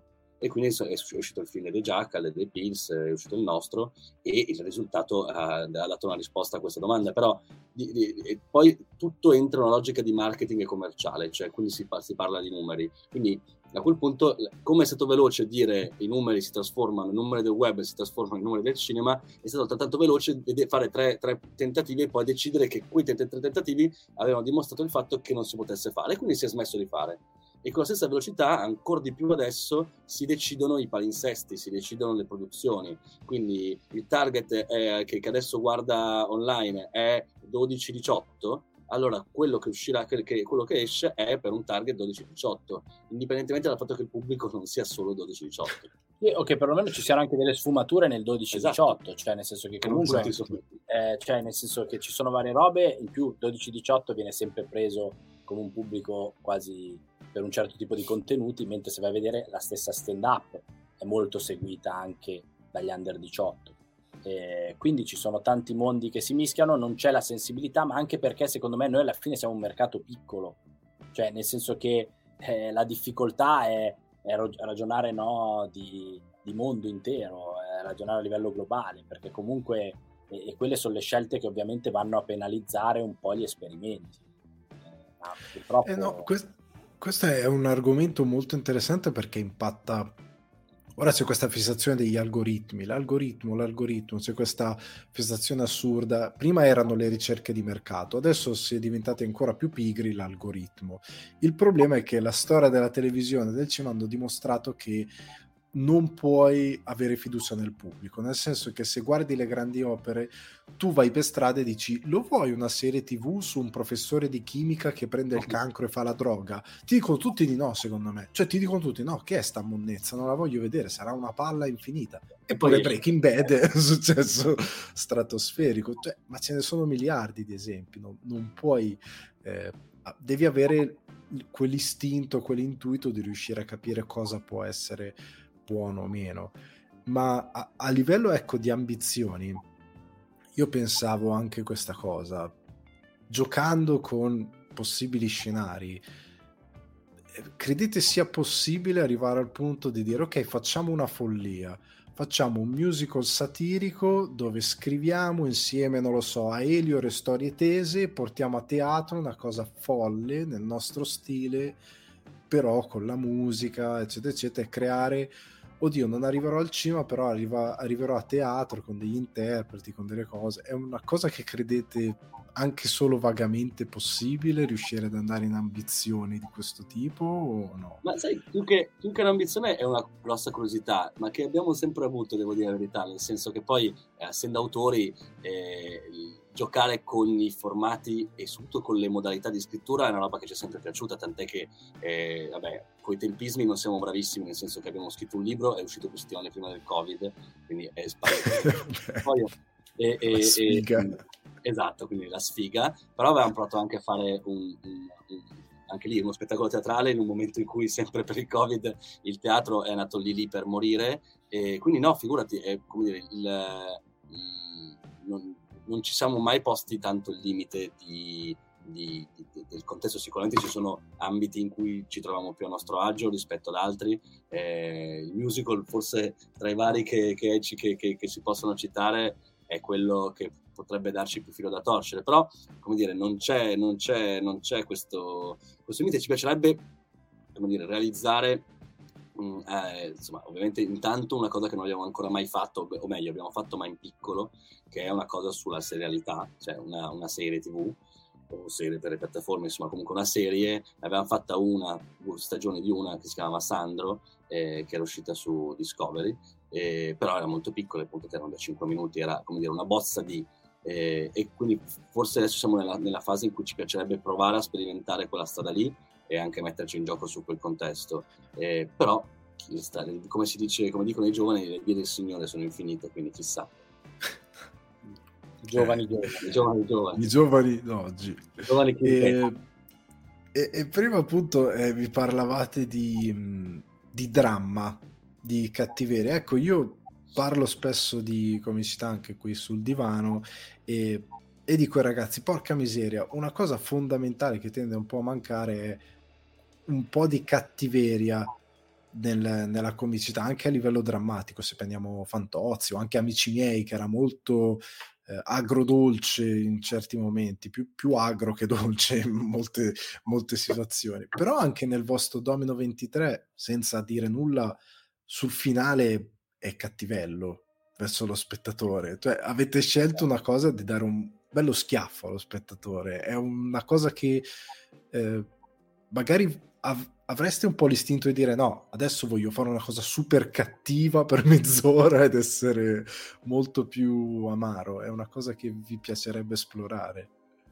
Ma sai che alla fine eh, tutte le cose più nostre, tutti i progetti più nostri sono sempre agrodolci, cioè nel senso che noi non riusciamo mai di indole a dare un finale totalmente positivo a nessuna storia. La, la, satira è un po' nemica della retorica. Esatto, cioè esatto. Ci, piace proprio, ci piace proprio lasciare sempre eh, l'amaro in bocca su qualcosa, sia nel film che in questo progetto, che in tanti video anche, cioè, eh, anche perché eh, secondo noi eh, le, questi due aspetti devono convivere per forza nel mondo satirico, cioè ci rendiamo conto anche che facendo vedere Domino in sala alcuni sketch magari ad, ognuno ad una, una, ad una, persona diversa, perché poi anche quello toccando tematiche diverse, ognuno ovviamente sensibile su un qualcosa, però facendo queste 30 proiezioni con dibattito finale molto interessante dal punto di vista dello scambio, perché sono state serate davvero belle in cui scambiare opinioni col pubblico, dibattiti anche più lunghi del film in alcuni casi, eh, dove però si, si andava proprio a, a, affrontare questo tipo di, di, argomenti ed era interessante capire come per, per, per ognuno eh, magari uno sketch o un pezzo eccetera era eh, più fastidioso eh, dell'altro e ti giustificava e ti raccontava il perché o magari delle volte che ti veniva voglia di ridere ma allo stesso tempo non volevi ridere per quella cosa lì perché non era giusto ridere per quella cosa lì quindi anche creare questi sentimenti contrastanti pensiamo sia un po' il senso della satira, no? di, non, di, non, agire solo in un lato, sia, battuta, devono, devono, devono, per forza convivere ed è anche dal nostro punto di vista il bello, no? il fatto di dire cavoli sto ridendo, però c'è uno sketch, per esempio quello con Luca Ravenna, ma te ne potrei dire altri, in cui magari ridi perché fa ridere Luca che bat, fa il battitore di quest'asta di migranti, posso anticipare e spoilerare, però allo stesso tempo viene venduta a una persona, no? E allora pensi, cavoli, Cazzo. questa cosa qua in forma diversa poi parte dalle parole de, de, de, del premier, della premier Meloni e quindi questa cosa qua in parte è vera, no? Quindi eh, ti dà, da un certo punto di vista, un certo tipo di persone dava, dava fastidio, come lo sketch di Martina Catuzzi eh, che fa la youtuber eh, sovranista, so, sovranista, sovranista. Eh, sul fatto che sulle violenze domestiche e sono tematiche che comunque che vengono trattate come se vendesse il, il mascara di turno eh, e chiaramente è una cosa che ad alcune persone può dar fastidio, soprattutto a un pubblico femminile, magari dice l'ho capito, il senso lo capisco, però, però mi dava fastidio, non mi veniva da ridere di quella cosa lì, no? E, e, queste cose qua poi in altri sketch come quello finale che magari è un po' più lungo che parla appunto un po' dell'algoritmo sono sentimenti che, che, che emergono però pensiamo sia anche il bello. Sì quello finale a me ha fatto molto ridere perché ci sono stato molto vicino per una delle tematiche che c'è all'interno. Cioè ovvero che eh, come vi raccontavo prima della diretta io sono stato dieci anni in Irlanda eh, anche perché, come diceva un mio amico Emiliano, a casa mia soldi e paura mai avuti, cioè io non avevo niente, niente per fare niente, cioè proprio povero davvero. E, e, e sono sempre stato circondato da gente, ah, sono precario, però vivo in un castello ristrutturato. Io dicevo, ma come cacchio sei povero? Scusami. cinema, no, è la cosa del cinema che poi lì si gioca ovviamente sugli stereotipi che ritrovi nel cinema italiano e non solo e in quel caso lì appunto tu trovi queste storie che parlano di precari, di studenti. Se adesso devi fare una storia su degli studenti a Milano e questi studenti a Milano vivono... Non vivono a Milano, vivono, vivono in due vivono in due in un quadrilocale in una bella zona, c'è qualcosa che e, e, non riescono, non sanno come mantenersi con gli studi, c'è qualcosa che non va nella storia. Poi io capisco che il produttore ti dice però non possiamo vedere un appartamento brutto. Deve essere bello. Deve però. essere bello, però c'è un limite a tutto, nel senso la verosimiglianza nelle storie pensiamo che comunque sia importante, no? Eh, oppure sì. nella, la questione dell'algoritmo è intesa anche col fatto che determinate piattaforme, se funziona una cosa, tendono a replicarla, no? Quindi magari funzionano gli anni 80 in tante serie e quindi buttiamoci dentro questi anni 80 un po' così. Eh, che magari in alcune storie non c'entrano niente gli anni 80, no? Magari eh, sono un po' forzate. Eh, e questo ragionamento si può fare su qualunque cosa, ed è un po' l'argomento dell'ultimo sketch, proprio perché eh, tendi a seguire delle griglie nel bene e nel male, ma non ci vediamo sempre del dolo, eh però semplicemente è per non sbagliare, per accontentare un po' tutti, per spaziare il più possibile, annacqui delle storie che magari sono storie che hanno una loro originalità, eh, e questo ci è capitato anche a noi in prima persona, ti ritrovi a magari con delle storie che non sono più le storie che avevi in mente, però che rispecchiano perfettamente eh, il, la linea editoriale della piattaforma di riferimento. Sì, no, è una cosa che mh, a me anche dal lato del cinema ha sempre divertito ma anche fatto arrabbiare perché nel senso tante volte vedi in Italia queste storie di idraulico che non arriva a fine mese torna a casa ciao cara la casa è incredibile i colori tutti armoniosi i mobili bellissimi tu dici ma quando ma, ma quando? Ma dove? Ma chi è che perché poi, poi io tipo eh, altre volte tipo in Irlanda quando producevo dei corti così una volta mi ricordo vado a casa di questo attore viveva in quello che era una sorta di garage che questo tizio aveva riconfigurato ad appartamento ed era una cosa terribile tipo vado in bagno da lui e mi trovo una lumaca sul soffitto che cammina. Cioè è, è quello che in verità dovresti raccontare se parli di anche in modo magari comico non per forza drammatico però è la, la disonestà assoluta di certi racconti che è assurda. No no era esattamente il tema un po' di, di quello sketch di finale. E, e, lì sul finale anche appunto dicevate gli anni 80 eh, può essere anche perché siamo un po' colonizzati a livello di immaginario e abbiamo un po' dimenticato come raccontare le nostre storie direi di sì nel senso che però il problema è che come dire quando si parla di scrittura di creatività di autoralità no non c'è nulla di male, ci mancherebbe ad andare a, come dire, a pescare in qualcosa che, che funziona. E, e, e, però il processo che bisognerebbe mettere in atto, adesso senza fare riferimenti a cosa, appena, a cosa è uscito anche di recente, eh, mi sembra che in Italia ci sia sì lo sguardo verso fuori, penso sicuramente gli Stati Uniti, ma non solo, eh, eh, anche la Francia, ecco qua forse è più chiaro il riferimento che sto facendo, c'è un po' il limite forse eh, quando poi viene, viene, viene, fatto proprio un'idea e che ripeto non c'è nulla di male nel senso che eh, se fatto bene è un processo anzi molto creativo c'è un po' invece si ferma lì come dire il processo creativo si ferma a prendere una cosa che funziona e replicarla eh, senza i senza poi italianizzarla molto nella parte dove, dove italianizzare ha l'accezione positiva, non negativa, eh, senza trasformarla, senza integrarla, facendo veramente un lavoro proprio di copia e incolla che eh, eh, non fa bene a nessuno, non fa bene secondo me, secondo noi, né al prodotto in sé perché diventa un, una copia carbone peraltro peggiore di, di, del, dell'originale e, e, e, in più, come dire... Um, non ti mette nell'ottica di un mercato in cui eh, se fai quella cosa lì diventi anche meno credibile agli occhi di chi, di chi è fuori, probabilmente. Esatto, ma eh, ora per tornare di più su quello che avete fatto voi con eh, Domino 23, a quello che fate voi, eh, voi avete parlato di eventualmente fare qualcosa di seriale e c'è qualcosa che magari per voi è una sorta di eh, faro a livello di concept, o un personaggio, una produzione, non lo so, sparo un nome a caso, un um, extra di Gervais o un Mrs. Maisel che è proprio incentrato sulla stand up però crea un mondo a parte, c'è qualcosa che per voi un, può essere un'ispirazione? Forse il faro è sempre stato, avendo, c'era la prima stagione di Boris quando abbiamo fatto la scuola di cinema noi, okay. 14, 14 anni fa, e Boris è sempre stato un punto di riferimento e perché che insomma, è una serie comica, è italiana, secondo me comunque rimane adesso ad oggi eh, la, la, serie comica italiana mm, miglior scritta eh, della, della, della, insomma, della, storia locale perlomeno, eh, quindi sicuramente quello è un riferimento. Poi mh, mm, cercando di essere un po' più attuale per quanto la, la quarta stagione sia appena uscita.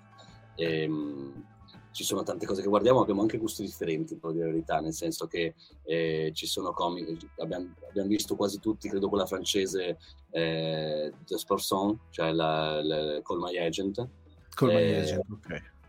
E, e, e, e Mrs. Mails, adesso devo, devo, iniziare la quinta stagione che è appena uscita, eh, ci sono riferimenti, forse se devo dirne uno mi viene in mente più facilmente Boris, eh, per, per, per, per, tipo di comicità, eh, però sono tanti riferimenti. Sì, ma anche perché mischiano, come dicevo prima, c'è anche tutto il mondo della stand-up, eh, comunque influisce a prescindere nel linguaggio, cioè chiaramente le tematiche poi eh, sono in questo momento sono quelle, no? Sono tante contraddizioni che emergono e, e sarebbe bello comunque affrontare tutte queste nuove tematiche, queste argomentazioni che, che, adesso comunque sono presenti in tutto il mondo, però dare una chiave che secondo noi è sempre importante avere, nostrana, no? perché comunque eh, è, è, bene mantenere eh, da un certo punto di vista un, uno stile eh, e un tipo di comicità esatto. che è quella nostra, da cui partire aprendosi ovviamente alle tematiche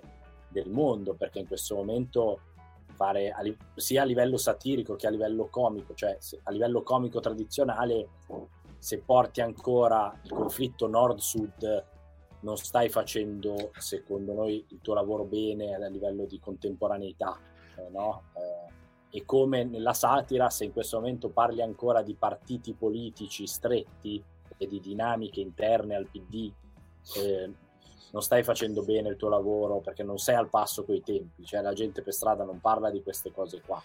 E quindi è bene affrontare tematiche mondiali, globali, ma farlo con un nostro stile, e quando dico nostro intendo di storia anche italiana, perché giustamente penso sia un punto di forza comunque a livello di, di stile. Poi penso che le prime persone a cui deve arrivare sono comunque quelle a te vicine, poi dopo è bene che sia comprensibile da tutti. Ecco, e... Poi basta ehm, adattare, basta adattare, cioè la cosa insopportabile dal nostro punto di vista, soprattutto in quanto autori, è, molto frustrante quando viene presa la serie e viene adattata eh, in Italia, ma non per altro, perché eh, io mi sono già visto quello originale, cioè nel senso, eh, se sono serie belle, sì, il più delle sì, volte, un conto magari se vai a pescare la serie sconosciuta coreana e la capovolgi, non so, fai una roba ma se vai a pescare le serie francesi, inglesi, americane, eh, cioè spesso ti sei già visto quello originale o perché mi devo vedere l'adattamento italiano che magari è fatto anche con meno soldi, cioè non lo so, non ha molto senso. Sì, su questo sono, sono, d'accordo anche perché tante volte si rischia anche di essere disonesti col pubblico perché magari il concept originale ha, è molto più ancorato a certe realtà che magari da noi sono completamente diverse e non vengono tradotte adegu- e non si traducono adeguatamente. Però ecco, un'altra cosa, l'ultima cosa che volevo chiedere che mi faceva molta curiosità era, io seguo tantissimo YouTube da sempre e negli ultimi anni tipo sono, mi sono appassionato di Hot Ones, non so se lo conoscete, quello delle alette di pollo che intervista le persone.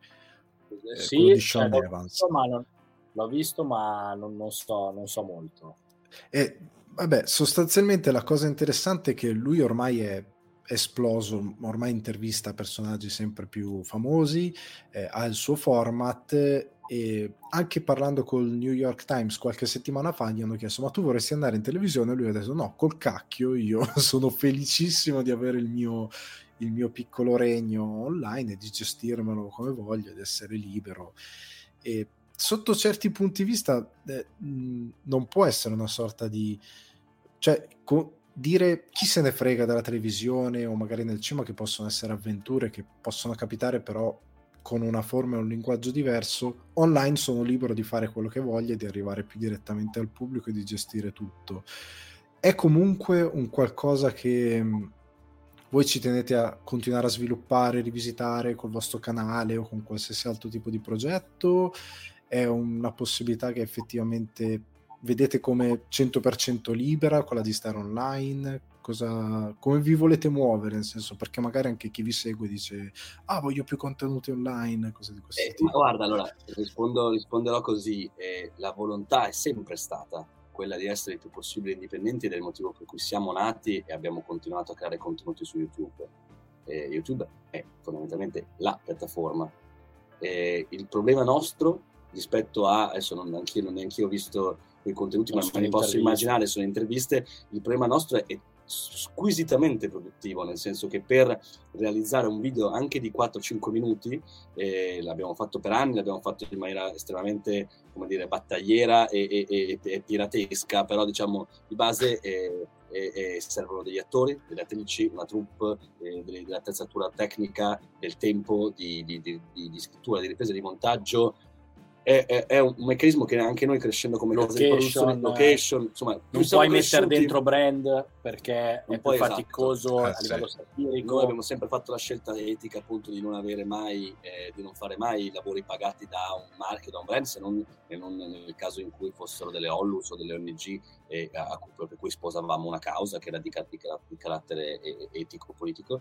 Però di base, ecco, la, la, la cosa, la difficoltà, l'unica vera difficoltà, perché se no non avremmo avessimo un mecenate che, che, che sovvenziona, per noi eh, sarebbe perfetto. Se, se, se, coprissimo i costi di una produzione, e, e, compresi i nostri, su un progetto anche come Domino, al di là del cinema che era, era il perché si voleva incontrare il pubblico, quindi c'era una motivazione che, umana, eh, avessimo avuto i costi coperti, probabilmente la, poteva essere anche eh, pubblicato eh, su YouTube gratuitamente, come, abbiamo, come è successo col primo.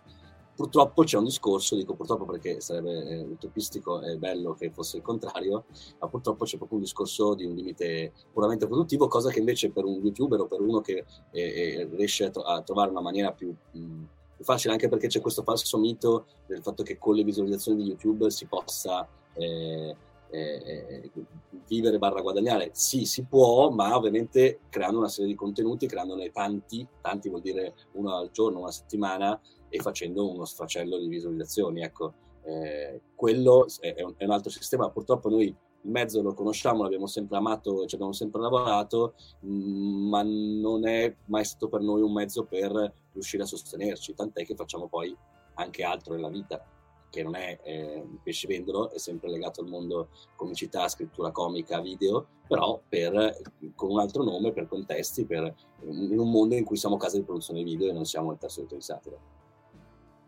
Ok, ok.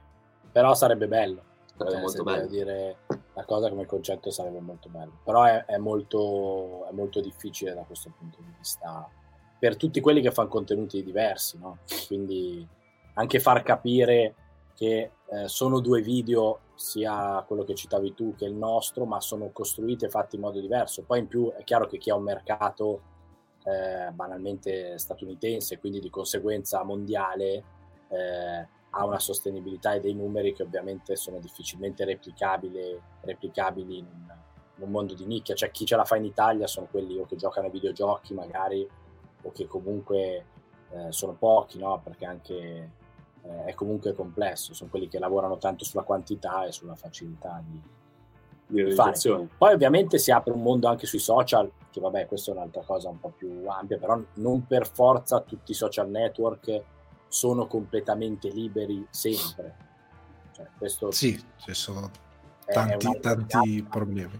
Perché anche lì non avendo un editore, spesso ti confronti con un algoritmo eh, banalmente meccanico, per cui dici determinate parole o fai determinate cose, vengono subito segnalate e a quel punto nel dubbio vengono tolte. Questo ci è successo anche a noi personalmente. E magari spesso se tu ci lavori su una cosa eh, per farla vedere il più possibile, poi ti capita, come è capitato anche a noi, comunque non è sempre bellissimo, no? Perché magari senza un motivo valido, proprio perché non puoi rapportarti con un editore, con delle persone, ti ritrovi il problema opposto, cioè che per una, una scena in cui si vede una cosa che non si deve vedere o una parola che non si può dire, eh, il video nel dubbio viene tolto, no? Sempre per il discorso che si faceva in precedenza legato.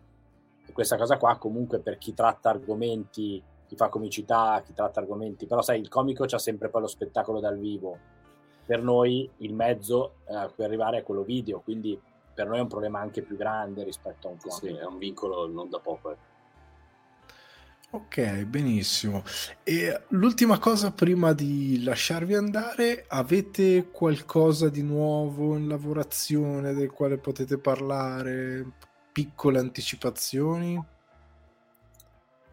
Ma il, allora, stiamo scrivendo più progetti, siamo ancora in fase di, di scrittura, e quindi c'è la voglia, la volontà sempre di portare avanti. Faremo sicuramente dei nostri contenuti comunque indipendenti, classici, tipo quelli che abbiamo sempre fatto su YouTube.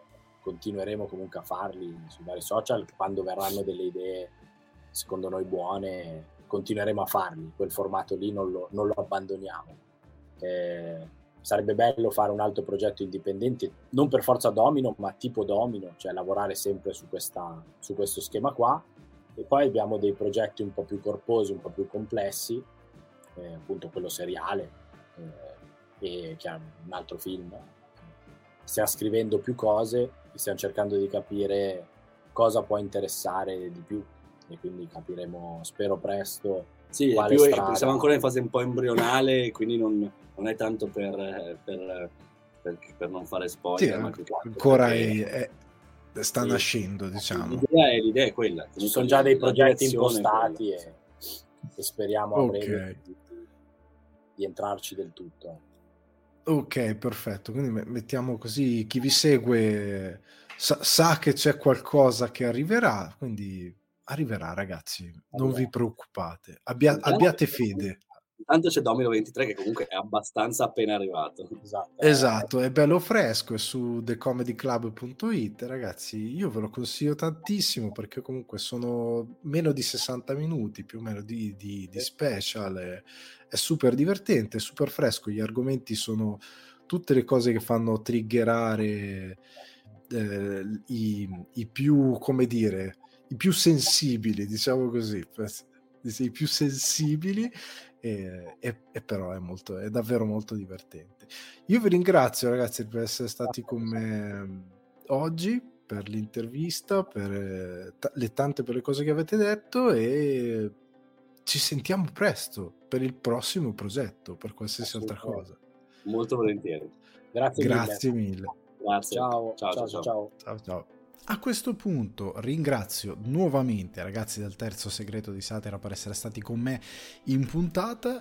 Spero che la chiacchierata vi sia piaciuta, che il minutaggio aggiuntivo, siamo più nei ritmi delle vecchie puntate dove si scofanava un minutaggio bello aggressivo, spero che ne valga la pena, sono convinto che ne vale la pena perché i ragazzi hanno dato tantissimo di cui parlare, hanno veramente dato tanto in, in chiacchierata e ora passiamo alla recensione. Andiamo dritti dritti alla recensioni e partiamo dalla primavera in Oriente che come da introduzione questa settimana ha due recensioni, non una, perché vi ho voluto dare tanta roba, perché c'era della roba della quale avrei potuto parlare, non in Oriente, non di primavera.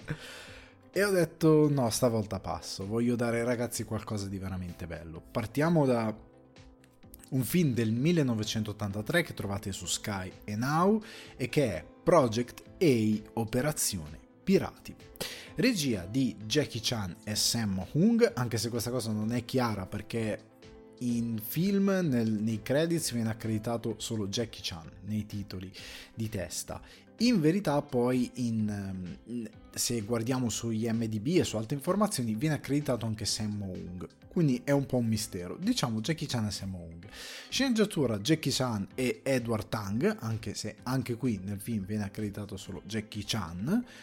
DOP Yuitsu Chong, eh, musiche Sin Tin Lai e Nicolas Rivera, cast Jackie Chan, Sam Hung, Biao Yuan e tanti altri. Durata 105 minuti, 1 ora e 45, Distribuzione italiana mai al cinema però è stato portato da Notorious, almeno dalla presentazione di Sky si parla di Notorious, quindi questo è quello che riporto.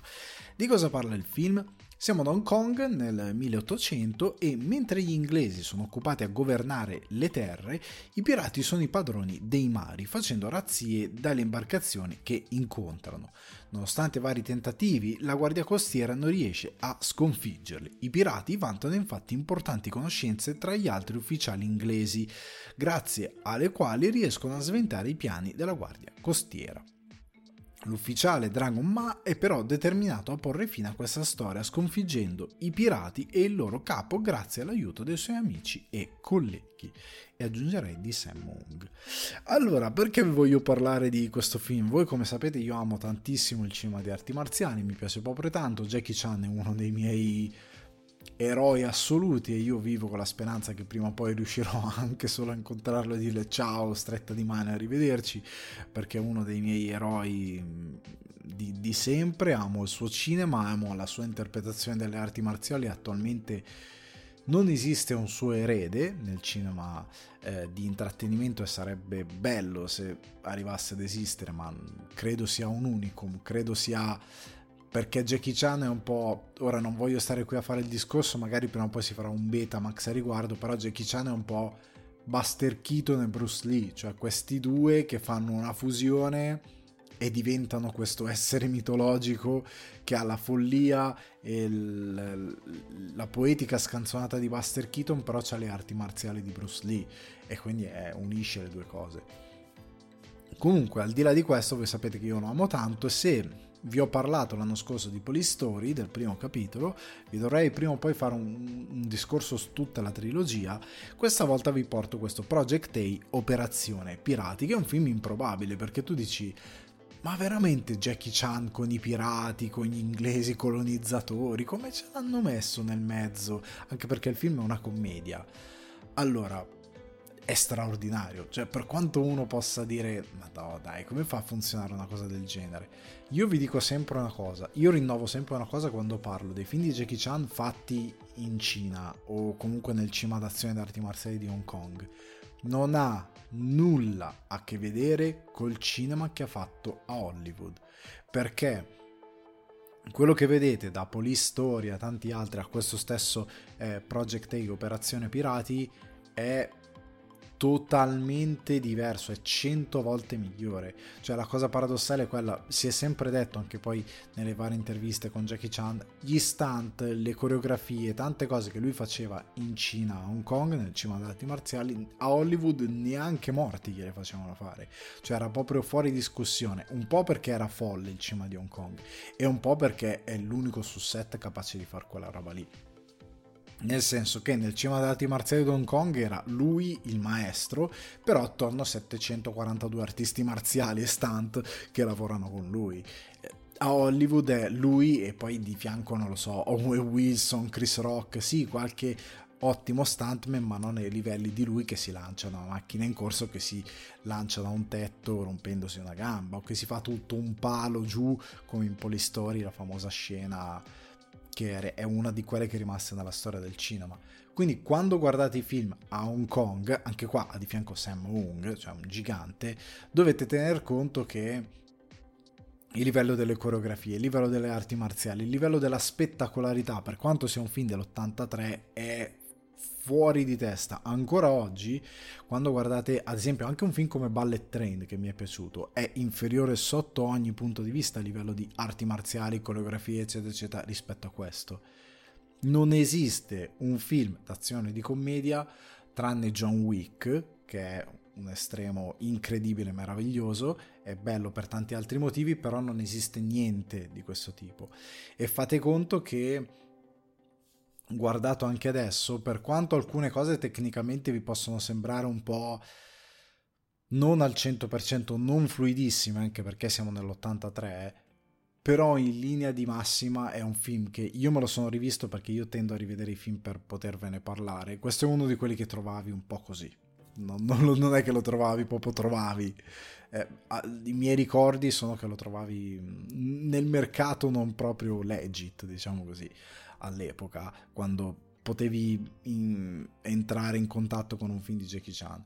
Però sta di fatto che è uno di quei film meravigliosi che ha un, um, come dire, un livello anche avveniristico di, di, di tante idee e poi arriverò su una cosa che me ne sono accorto riguardandolo che ho detto cavolo quella roba qui è proprio rubata e ora ve lo dirò però quello che stavo dicendo era che riguardandolo ho riso tantissimo. Cioè, mi ha fatto proprio ridere, mi ha divertito, mi ha intrattenuto. Tante scene ho detto, oh Dio, come si sono fatti tutti male. ho proprio detto così, nonostante poi siano andati avanti con la scena. Però in tanti contesti ho proprio detto, porca miseria, questi sono fatti tutti malissimo e si vede dalla scena che si sono fatti tutti malissimo. Però è un bel film, cioè proprio un bel film di intrattenimento ed è una bella commedia, perché anche qui nel fare la commedia con i pirati, eccetera, eccetera, ci hanno messo veramente tanto impegno. Eh, c'è una scena anche di un arrembaggio in alto mare, ci sono proprio de- delle scene fantastiche, meravigliose. Sam Ung, poi ecco, voglio ricollegarlo visivamente a tanti di voi che magari non sono amanti delle arti marziali, però Sam Ung, se ricordate quella serie Più forte ragazzi, il quel poliziotto col, con la riga brizzolata um, asiatico bello in carne che però picchiava tutti quello è Sam Wong e lui è sempre stato così. Cioè lui contrariamente a Jackie Chan e altri non era diciamo in forma, non aveva il physique du role, però come artista marziale era un drago e soprattutto un grande coreografo e un grande eh, stunt coordinator, cioè nel cinema di Hong Kong è venerato, giustamente perché era un grande, e mettere lui e Jackie Chan insieme è stata una cosa straordinaria. Loro, se non ricordo male, avevano fatto prima di questo film un altro film che però era andato così così, perché la loro il bilanciamento di loro due a schermo non era stato utilizzato bene, loro comparivano un po' poco, se non ricordo male, da, dalle critiche che furono fatte a quel film. Qua invece loro sono molto protagonisti e hanno una dinamica particolare. Poi c'è anche il fatto che nel doppiaggio italiano loro sembrano quasi gli stessi personaggi di quell'altro film, quando in verità non lo sono. Eh, comunque, ecco, su Sky Now lo trovate ho provato a mettere l'originale, non so se è stato un bug della riproduzione, però nonostante mi desse l'opzione originale era sempre col doppiaggio italiano, quindi lo, doppiate, lo trovate doppiato in italiano, che vi dico la verità fa bene. Per il tipo di film che è, onestamente sarebbe meglio vederlo in una bella... Ecco, dovrei informarmi se esiste magari in fisico una bella ehm, una bella versione restaurata perché sarebbe il caso di averla visto il film che è però ecco non, non, che ci sia o che non ci sia fa niente. Allora, perché è un film che vi consiglio è straordinario? Prima di tutto, come vi dicevo, è stradivertente. Seconda cosa, è una commedia. Ed è bello come inizia. È una commedia che ha quell'umorismo asiatico che poi molti di voi riconosceranno se non guardate magari tanto cinema asiatico anche di, di commedia. Anime, manga, se guardate tante animazioni riconoscerete alcune cose perché è quel tipo di commedia un po' macchiettistica sopra le righe e anche in live action funziona. E in alcune scene, soprattutto all'inizio, ci sono un paio di scene che è teatrale, ma non nel senso che sembra una pista teatrale, è teatrale nel senso per come è esagerata, seppur fa ridere. Però ecco, c'è questa mm, il film praticamente comincia che loro sono nella marina, Jackie Chan è questo eh, componente della marina militare, della guardia costiera, ecco più che altro, e che non riescono a prendere i pirati, hanno questo contrasto con questi della polizia che loro odiano e sono in questo locale, si menano tutti, c'è questa super scazzottata. E parte così ed è molto eh, sopra le righe, molto divertente, molto, i personaggi sono super sbadati, eh, sono eh, assurdi nel, nel, loro modo di essere comici, sono veramente uno più scappato di casa dell'altro. Eh, poi ci sono quelle battute tipicamente loro del tipo, oh no guarda, dimmi a madre che se sono venuto a mancare perché ho, ho portato avanti l'onore de, del mio nome, eccetera, eccetera, e, e l'altro gli fa... Eh, vabbè, ma mm, ok, ok, farò questa cosa. Se potessi prendere il tuo posto, ah, puoi prendere il mio posto? No, no, ma scherzavo, vai tu. cioè, questo tipo di battute molto, molto loro per certe cose, dove magari c'è uno che è un drago effettivamente a fare arti marziali, però un po' un vigliacco si, si, si scappa via. È questo tipo di comicità mm, super eh, asiatica, orientale. Il film è tutto così, se conoscete l'umorismo di Jackie Chan sapete già cosa aspettarvi. Però ecco, la cosa bella è che poi nelle coreografie ci sono scene di una spettacolarità, eh, scene di scazzottate veramente belle, ben orchestrate, ben coreografate. Eh, qua la regia non è bella come Polistory. Polistory ha dei momenti in cui la regia è pulitissima, è curata bene, qua non è a quel livello, ok? Però è, è un bel film che proprio ti diverte, ti intrattiene, ti dà delle scene che inseguimenti spettacolari che fanno dei momenti spettacolari con dei momenti di comicità. E la cosa che vi volevo dire è che siccome loro cominciano in marina slash guarda costiera, quando poi c'è un casino e l'ordine viene smantellato, finiscono in polizia. E c'è questa parte del film dove loro diventa scuola di polizia. Cioè fanno l'addestramento, però c'è quello che odiano e quindi partono scherzi, cose.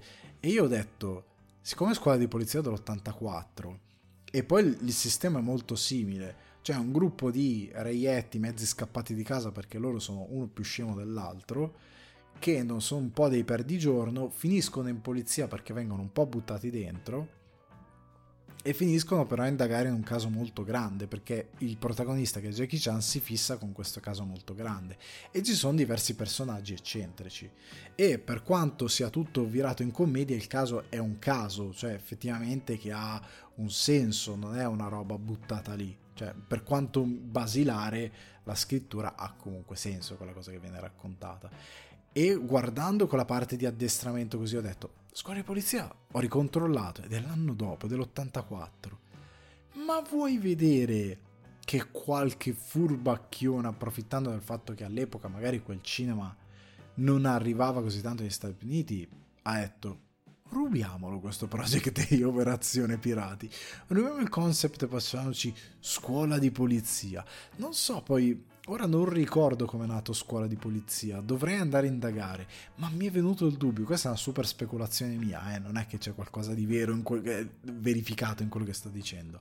Però ecco, prendetela come un ragionamento, perché è così, un ragionamento che io ho fatto guardando il film. Ho detto, ma non è che gliel'hanno rubato di pacco a Jackie Chan e l'hanno poi fatto a modo loro, in modo molto simpatico, perché poi scuola di polizia, per quanto limitato, è un classico e soprattutto non ha la fattura delle belle scene d'azione che ha questo eh, Operazione Pirati, del quale esiste anche un sequel, e forse anche su Sky anche quello, però onestamente non l'ho visto il sequel, lo dovrei vedere, non l'ho proprio mai neanche sfiorato, però se non ricordo male forse ho visto delle scene quando si parla di grandi scene di arti marziali, forse, non sono neanche sicuro, credo, però ecco, tutto, dovrei guardarlo. Sta di fatto, chiudo questa, questo mio consiglio, Project A Operazione Pirati, io vi dico la verità, sapete, non vi sto a consigliare un film mm, in modo sbarellato, guardatelo. Cioè, se vi volete fare una bella serata a divertirvi guardandovi un film che è semplice nella sua scrittura, non ha grosse pretese, è un film commedia, non ha nessun momento di comicità demenziale nel senso di ehm, non lo so, demenziale all'americana, quindi le cose super volgari tipo Rutti, Scored, non ha quel tipo di comicità che può essere anche invecchiata per certi versi perché dici, mio Dio, com'è infantile, com'è... Dio mio, non fai così, no, sta roba veramente invecchiata male. Non è quel tipo di di produzione. Ha una comicità molto basata appunto sulle arti marziali, sull'assurdo dei personaggi, ci sono delle belle coreografie, ci sono tanti momenti in cui farete come ho fatto io, aia che male che si è fatto perché ci sono davvero delle situazioni in cui lui anche gli stunt, eh, le comparse in cui sba- o lo stesso Jackie Chan sbattono la faccia per terra e sbattono la faccia per terra male, dici lì non c'era una cosa, lì ha sbattuto la faccia. E effettivamente si è fatto male. E poi nei titoli di coda che c'è qualche dietro le quinte vedete abrasioni, tagli, si sono fatti seriamente male in alcune situazioni come era quel tipo di cinema. Però ne vale davvero la pena a livello di spettacolo. Cioè il film è straordinario. Io ve lo consiglio davvero. Vi fate una bella serata, anche se volete fare una bella serata non tanto da soli, ma anche oddio, da soli io mi sono ricordato da solo, sono divertito come un matto, ma se ve lo guardate anche con gli amici, una serata cima con gli amici per divertirvi, una pizza, due birre, vi guardate questo Project e vi divertite come i pazzi e non a discapito del film. Io quando vi consiglio questi film ci tengo a specificare anche questa cosa Altre volte uno a guardare i film magari in compagnia, un certo tipo di film, tipo uno con tre lettere tutte uguali che ormai non cito più perché ho capito che se ne parli anche minimamente male non si può.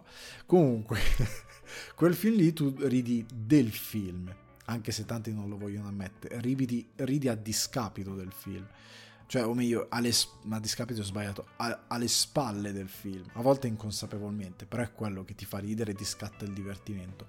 Questo film invece ridi con il film grazie al film ed è tecnicamente straordinario a livello di azione arti marziali. Qui sì che è davvero bello. Coreografato bene mm, Sammo Ung lasciatelo stare è veramente un drago insieme a Jackie Chan è straordinario. Quindi Project A Operazione Pirati lo trovate su Sky e Now, guardatevelo e divertitevi perché è veramente un gran bel film commedia di arti marziali. Veniamo invece a un film che, nonostante sia del 2000, è, ho visto in anteprima perché esce in Italia il 27 aprile. Quindi il 27 aprile arriva l'opera prima di Bong John Ho, inedita in Italia, che è Cane che abbaia non morde. Sceneggiatura di Bong Joon-ho, Jin Ho-song, Derek Son Tai-wong, DOP Yong Kyu-cho, musiche Song Jo-hu, Song Hu-ju, cast Sung eh, Ji-lee, Beadona, Boduna, non mi ricordo la pronuncia, Hojun Kim. Durata 108 minuti, quindi un'ora e 48 minuti circa. Distribuzione italiana PFA Films e M Cinematografica, che ringrazio perché sono andato all'anteprima ed è stato molto molto gradevole. Film, come dicevo, mai distribuito in Italia, la prima volta che arriva in Italia, sempre a riprova, come vi dicevo anni fa, che non è che c'è eh, che semplicemente si è scoperto un certo mercato e quindi alcune opere arrivano finalmente o ritornano eccetera eccetera perché ci siamo aperti a questo tipo di cinema meraviglioso. In, ah, sarà o è in sala, dipende quando state ascoltando, vi ricordo il 27 aprile debutta al cinema con i sottotitoli, quindi originali con sottotitoli, il regista è quello di Parasite e, e c'è Bea Donna che è Duna o ehm, come si pronuncia in cinese, chiedo scusa la pronuncia sarà 100% sbagliata, però ha recitato in Mr. Vendetta, The Host, Broker, è un'attrice e forse l'attrice più famosa del film, di quelle che è diventata col tempo molto famosa. È un film che in patria inizialmente non è andato bene. È un film che è uscito, era chiaramente un bel film, ma per qualche ragione non ha raggiunto il pubblico. È arrivato dopo, è cresciuto dopo, tant'è che Bong Joon-ho ha avuto la, car- la carriera che ha avuto. Comunque di cosa parla? La trama è stra semplice, è la storia di questo aspirante professore ricercatore che vorrebbe diventare professore universitario, che quindi è un, sostanzialmente un, un poveraccio con precario, eccetera, eccetera, che vive in questo palazzo e ha problemi con questo cane che abbaia. Cane che, cane che abbaia non morde. Ha problemi con questo cane, fa una cerca di liberarsene, succedono una serie di equivoci, cose orribili e lui entra nel giro di una storia che vede lui protagonista con l'ossessione per questo cane, tutte le cose che le conseguono, la rincorsa di, questo, di questa cattedra dal professore per potersi affermare e allo stesso tempo il contrasto col personaggio di eh, Baeduna che praticamente eh, lavora per l'amministrazione del condominio e rimane invischiata, diciamo, in questo caso di cani spariti, perché poi ce n'è più di uno, c'è tutto un casino e c'è un confronto, scontro, amicizia, quello che è tra i due personaggi. Questa è più o meno la trama. Allora, io vi posso dire una cosa, già da questo film si vedono alcuni stilemi di Bong Joon-ho come regista. Eh, si vede la sua capacità di giocare con le mescolanze di regia, di sensazioni. Cioè c'è un momento in cui questo film che è una commedia abbastanza pura, dove comunque si ride, dove ci sono tanti momenti in cui c'è un racconto molto assurdo um, della Corea del Sud, però si ride, poi vi entrerò un po' di più nei messaggi del film.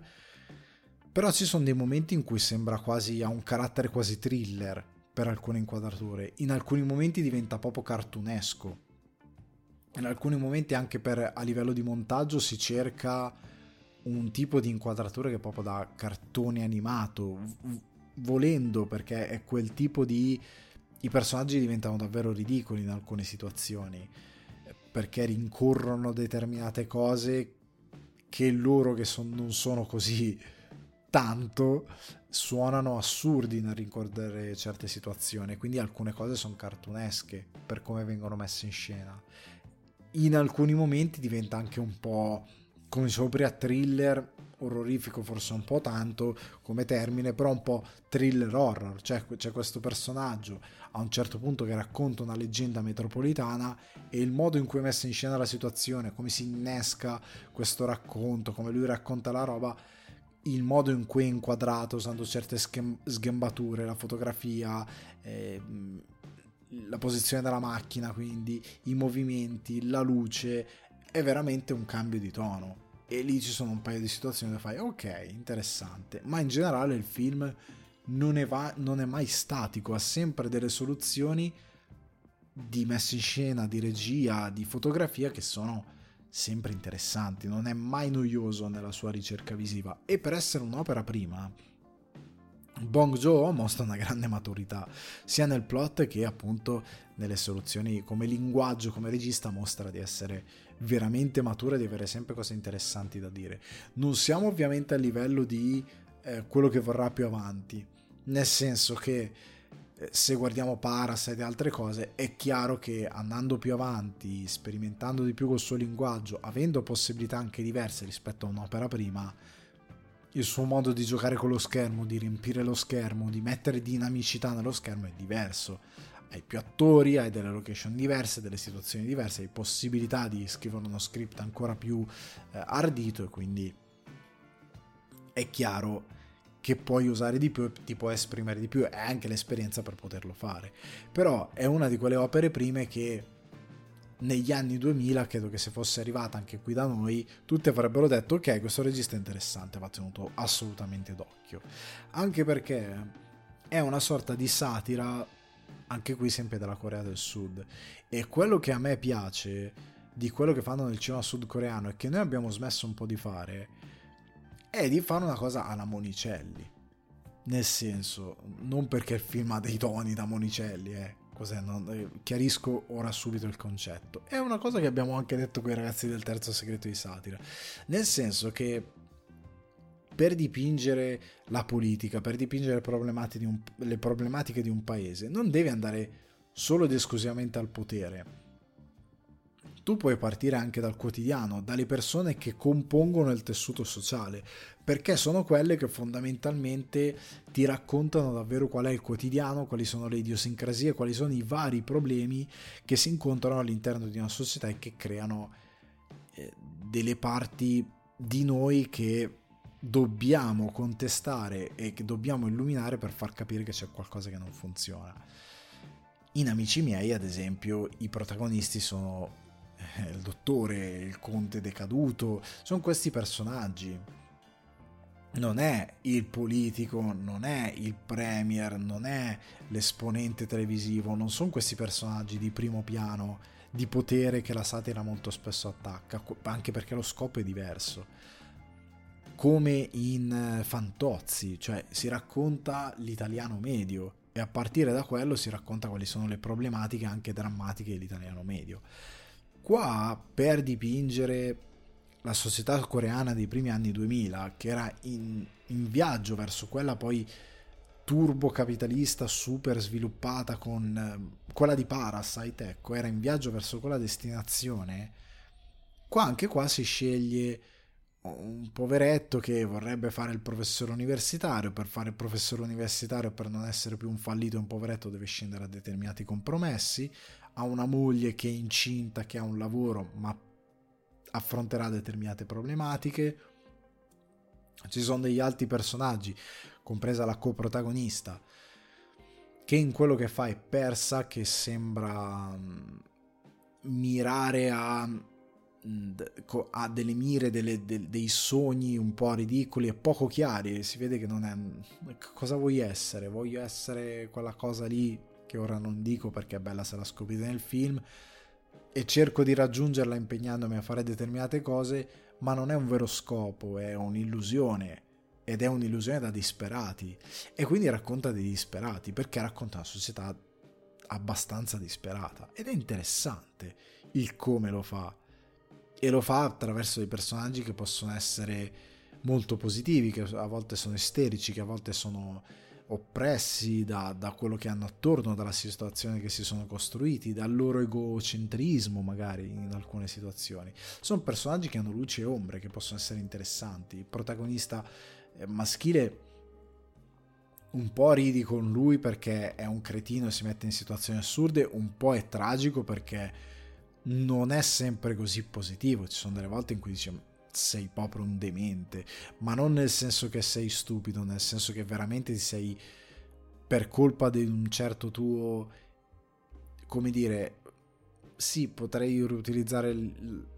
il termine egocentrismo, però non è eh, per colpa di un certo tuo mm, oddio c'è un, c'è un, termine migliore anche a livello psicologico però ecco per colpa di quello che sei e che non è una cosa positiva eh, sei arrivato a fare delle cose deplorevoli per delle motivazioni idiotiche. E però ha un bell'arco dall'inizio del film alla fine del film un arco anche completo. Insomma è un film un po' di disperati che però è molto divertente e che vi consiglio di andare a vedere. Primavera in Oriente inedito però degli anni 2000 e che vi aiuta a far capire, secondo me è così che bisogna fare satira politica, in modo perché anche qui non cito l'altro film di riferimento perché non si può, però ecco, secondo me questo film è Bong Joon-ho è molto più intelligente perché lui sceglie le persone giuste da utilizzare per fare la sua satira e soprattutto perché è molto più onesta ed è un po' meno vanesia ed è un po' meno costruita per dire cioè per, dei, per dare allo spettatore dei contrasti che puoi abbracciare veramente se sei in un piccolo mondo antico, ma non sei nel, nel, nel, contemporaneo di quando vivi determinati racconti, di quando assorbi determinati racconti è un tipo di satira che trovo interessante anche perché non difende nessuno. Appunto perché parti dai disperati. Altri film per me non funzionano perché giustificano. E giustificano indirettamente dicendo: Ah, il problema sono quelli là. Sono quelli là che stanno in alto al potere. E la satira non è sempre, non è sempre, è anche, ma non è sempre contro chi ha il potere. Perché se guardiamo lo stand-up comedian medio se la prende molto con, con chi anche è um, l'uomo comune, l'uomo della strada, per il tipo di, di, di, ragionamenti che applica e porta in dei luoghi oscuri quei personaggi, porta nei luoghi oscuri anche se stesso come personaggio che diventa parte della satira, buttandosi giù. E quindi dovrebbe fare quello. Nel momento in cui la satira per me non funziona perché è troppo accondiscendente con lo spettatore, gli dà una via di scampo per dire vedi, io sono, sono, una vittima, io sono un puro, guarda quelli là che schifo. No, in verità facciamo tutti un po' parte del problema. Magari ci può essere qualcuno che è un po' meno parte o che si rende conto che ci sono delle cose sbagliate, però non siamo tutti del tutto innocenti. C'è anche l'uomo comune che è molto colpevole del tessuto sociale e che poi forma l'uomo di potere, perché l'uomo di potere tante volte è un'astrazione dell'uomo comune. Comunque, sono avventurato in un discorso particolare.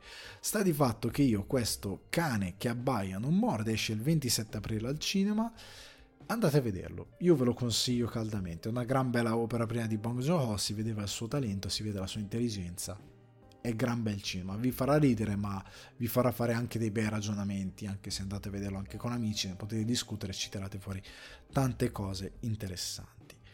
Cosa che non potete fare sfortunatamente, e qua mi piange il cuore, con Operation Fortune Ruse de Guerre, che trovate su Sky e Now. Regia di Guy Ritchie, sceneggiatura Guy Ritchie, Ivan Atkinson e Marn Davis, DOP Alan Stewart, musiche, Chris, musiche, musiche Christopher Benstead, cast Jason Statham, Aubrey Plaza, Kerry Elves, Hugh Grant, John Harnett, Bugsy Malone, Eddie Marsan, durata 114 minuti, 1 ora e 54 minuti, quindi distribuzione italiana Sky. Allora di questo film si è detto peste e corna, perché è un film che doveva uscire 7000 anni fa, indicativamente nel, durante il 2022 doveva uscire, o 2021-2022, adesso non, non, ricordo esattamente quando, però sta di fatto che per una cosa e l'altra è stato rimandato, rimandato, rimandato, tant'è che Guy Ritchie nel frattempo ha fatto altra roba e sta facendo altra roba che deve uscire, ma finalmente è arrivato eh, al pubblico. Il problema, da quello che ho potuto leggere guardando Deadline e altre fonti, è che STX Entertainment, che è la casa che si è eh, presa l'accollo di distribuire e sostanzialmente produrre questo film, si è trovata un po' in cattive acque. Tanti hanno detto: ah no, ma perché il film è stato messo di lato? Perché ci sono gli ucraini come villain a un certo punto e gli ucraini vengono dipinti con stereotipi o vengono dipinti male o sono i villain e quindi si è scattata la guerra, non si può fare. In verità non è stato questo il motivo per cui il film è arrivato dopo e non ci sono state sostanziali modifiche al film, sostanzialmente. I problemi del film non sono dovuti a eventuali modifiche, da quello che io so non, stati, non sono stati neanche fatti dei reshoot, semplicemente il film ha avuto problemi perché è arrivato all'uscita a ridosso di una seconda, diciamo, un secondo momento in cui si pensava che il Covid stesse ripartendo. C'era molta incertezza, STX Entertainment non aveva dei fondi per poter andare bene avanti o rischiarsela più di troppo, non ha una piattaforma prioritaria dove mettere il contenuto, eh, stavano avendo problemi, non sapevano cosa fare, poi è scoppiata anche la guerra in Ucraina, quindi cambiamo un attimo gli animi, un po' di cose, eccetera, eccetera. Comunque problemi di distribuzione sono stati, tant'è che negli Stati Uniti è stata Lionsgate a portare il film in sala, ad aiutarli a distribuirlo e a cavargli un po', le, togliergli le castagne dal fuoco. Sostanzialmente sono stati dei problemi un po' economici di distribuzione causati maggiormente dal Covid e sta di fatto che si è perso tempo a distribuire questo film. Poi la guerra in Ucraina, ovviamente, se tu hai degli antagonisti ucraini, anche se non sono loro gli antagonisti principali, può essere un problema, ma non è stato quello il punto. Ok? Allora, la trama, l'agente speciale Orson Fortune e il suo team di agenti reclutano una delle più grandi star del cinema di Hollywood per aiutarle in una missione sotto copertura e poter sventare la minaccia della vendita di una nuova e letale tecnologia. Allora, il film è um, uno dei peggiori Guy Ritchie. Senza troppi indugi io parto così. È veramente uno dei peggiori film fatti da Guy Ritchie. Perché vorrebbe essere una sorta di Mission Impossible, no? Con il suo Orson Fortune, che è il suo agente super abile, eccetera, eccetera, ma con dei problemi, perché c'ha dei problemi quando deve volare, è pieno di ansie, infatti spende un sacco di soldi per tenerlo in vacanza, per tenerlo tranquillo, e sono tante cose che riguardano questo agente, un team, Aubrey Plaza, eccetera, eccetera, che gli sta accanto che è molto particolare, molto sopra le righe, questa star di Hollywood che è Josh Hartnett che è bravissimo ma ha un ruolo che non è granché, a meglio la scrittura del ruolo è molto fragile, non ha nessun gran punto di forza. E sostanzialmente in questo Zer- non 007 Mission Impossible di Guy Ritchie. Se noi guardiamo Operazione Uncle o The Man from the Uncle ci troviamo un abisso. A tratti sembrano due registi diversi. The Man from Uncle o Operazione Uncle chiamiamolo col titolo italiano è infinitamente superiore. Cioè sotto ogni punto di vista messo in scena scrittura costruzione dei personaggi, tipo di comicità anche alla Guy Ritchie che viene profusa all'interno del film. Non era un film folgorante, però è un film gradevole, contrariamente a questo eh, Operation Fortune che non è per nulla gradevole. L'ho trovato, ecco, io dico sempre, peggiore di brutto c'è insignificante, perché se sei insignificante vuol dire che proprio quel film lì, dopo 20 minuti che l'hai visto, è andato. Questo film io sto facendo fat- farò fatica a parlarne, fortuna che ho gli appunti perché veramente l'ho perso subito dopo la visione. Perso per sempre. Perché non ha veramente punti d'appiglio. Perché il personaggio stesso di Statham è bello perché è Statham, però il personaggio non esiste. Le caratterizzazioni che gli vengono date all'inizio poi lungo il film scompaiono. Aubrey Plaza è brava perché è Aubrey Plaza, ma il suo personaggio anche lì scompare un po'.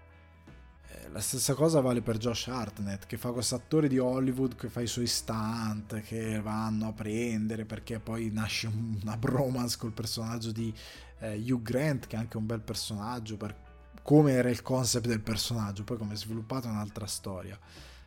Era tutto molto bello, ma eh, il film sembra laconico a livello di scrittura, cioè sembra manchino dei pezzi e io non credo che perché è stato tagliato in qualche modo, semplicemente il film è, è privo di spunti, di interesse.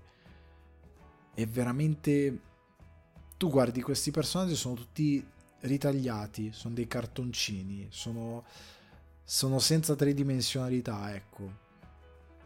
Sono proprio messi lì. Il film manca anche a livello di azione, non è così interessante, anche perché c'è un problema in questi casi che la gente si deve mettere in testa. L'azione è cambiata. Non puoi più fare un film, soprattutto uno spy movie, e farlo alla vecchia Hollywood. Cioè la vecchia Hollywood vuol dire ormai, non dico quella de- ancora prima, però quella degli anni 2000, non la puoi più fare. Non puoi, fa- puoi più permetterti di fare un alla Jason Bourne con la camera che si muove, non si capisce l'azione, oppure con una grammatica molto basilare. Cioè là fuori c'è John Wick, Extraction, Atomica Bionda, Ballet Train, c'è... Mm, ma anche lo stesso... Ma andate a guardare lo stesso Deadpool, andate a guardare... Eh, oddio, tanti cinema che vengono eh, The, Ray, The Ride, Extraction l'ho citato, o Tyler Rake come si chiama in Italia, l'ho citato prima. È pieno di film d'azione che hanno un, coreografie e regia. Ah i Mission Impossible che stupido non stavo citando Mission Impossible di McQuarrie. Il Mission Impossible di McQuarrie cioè la scena solo, solo la scena del bagno di Mission Impossible Fallout è troppo incredibile. Quando tu hai come spy movie di riferimento quel tipo di film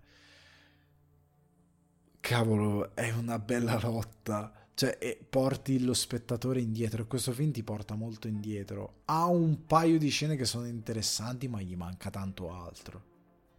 Un paio di scene proprio interessanti, nel senso che fai, ah, ok, l'azione qua c'era un bello spunto, una bella idea, e muore lì. Anche Statham è sfruttato malissimo, come eroe action, come dinamiche, eccetera, eccetera anche quel tipo di umorismo tipico dei film di Guy Ritchie. C'è qui e là ma sono delle chiazze. Sembra che lui non avesse troppa voglia di fare sto film quasi per certi punti sembra svogliato. Eh, sembra sì vabbè facciamo sta cosina e arrivederci grazie. Non ha, un, non ha un'identità. Se voi pensate a qualsiasi film medio di Guy Ritchie da Lock and Stock a um, anche The Gentleman ecco The Gentleman era un bel film di Guy Ritchie hai ritrovato Guy Ritchie nella costruzione eccetera eccetera. Qua no. Qua l'hai perso di nuovo, non, non c'ha proprio i suoi stilemi, non dico di montaggio, regia, di farlo uguale, puoi discostarti e fare una cosa più spy e che va in giro per il mondo, eccetera, eccetera, ma è proprio che non gli è venuto, non, non è interessante, non è avvincente. Poi c'è una cosa che non funziona. Oltre a non raccontarti i protagonisti, eh, non ti racconta quest'arma, questa nuova letale tecnologia, ti viene raccontata un po' come colpo di scena, come quello che sta comprando questa tecnologia e perché è una sorta di colpo di scena, ma non è così colpo di scena, non è particolarmente interessante e se tu sai il male a un certo punto, il male che può fare quella tecnologia, ma da un certo punto non alla fine, cioè qua il male che può fare quella tecnologia è giusto alla fine per riaccenderti un po' di interesse. Ma se tu lo sai un pochettino prima, cosa può essere? È molto meglio, è molto, puoi costruirci molto di più, puoi alzare subito l'interesse perché capisci che il mondo può finire ed è in mano una, a, una, eh, a un gruppo di 3-4 pazzi che devono, che devono salvare il mondo come ad esempio c'è una sorta di competizione con un'altra agenzia. Ecco, vi faccio un esempio stupido. Sapete cosa sembra più moderno e migliore anche a livello di adattazione di questo film? Il film dell'A-Team.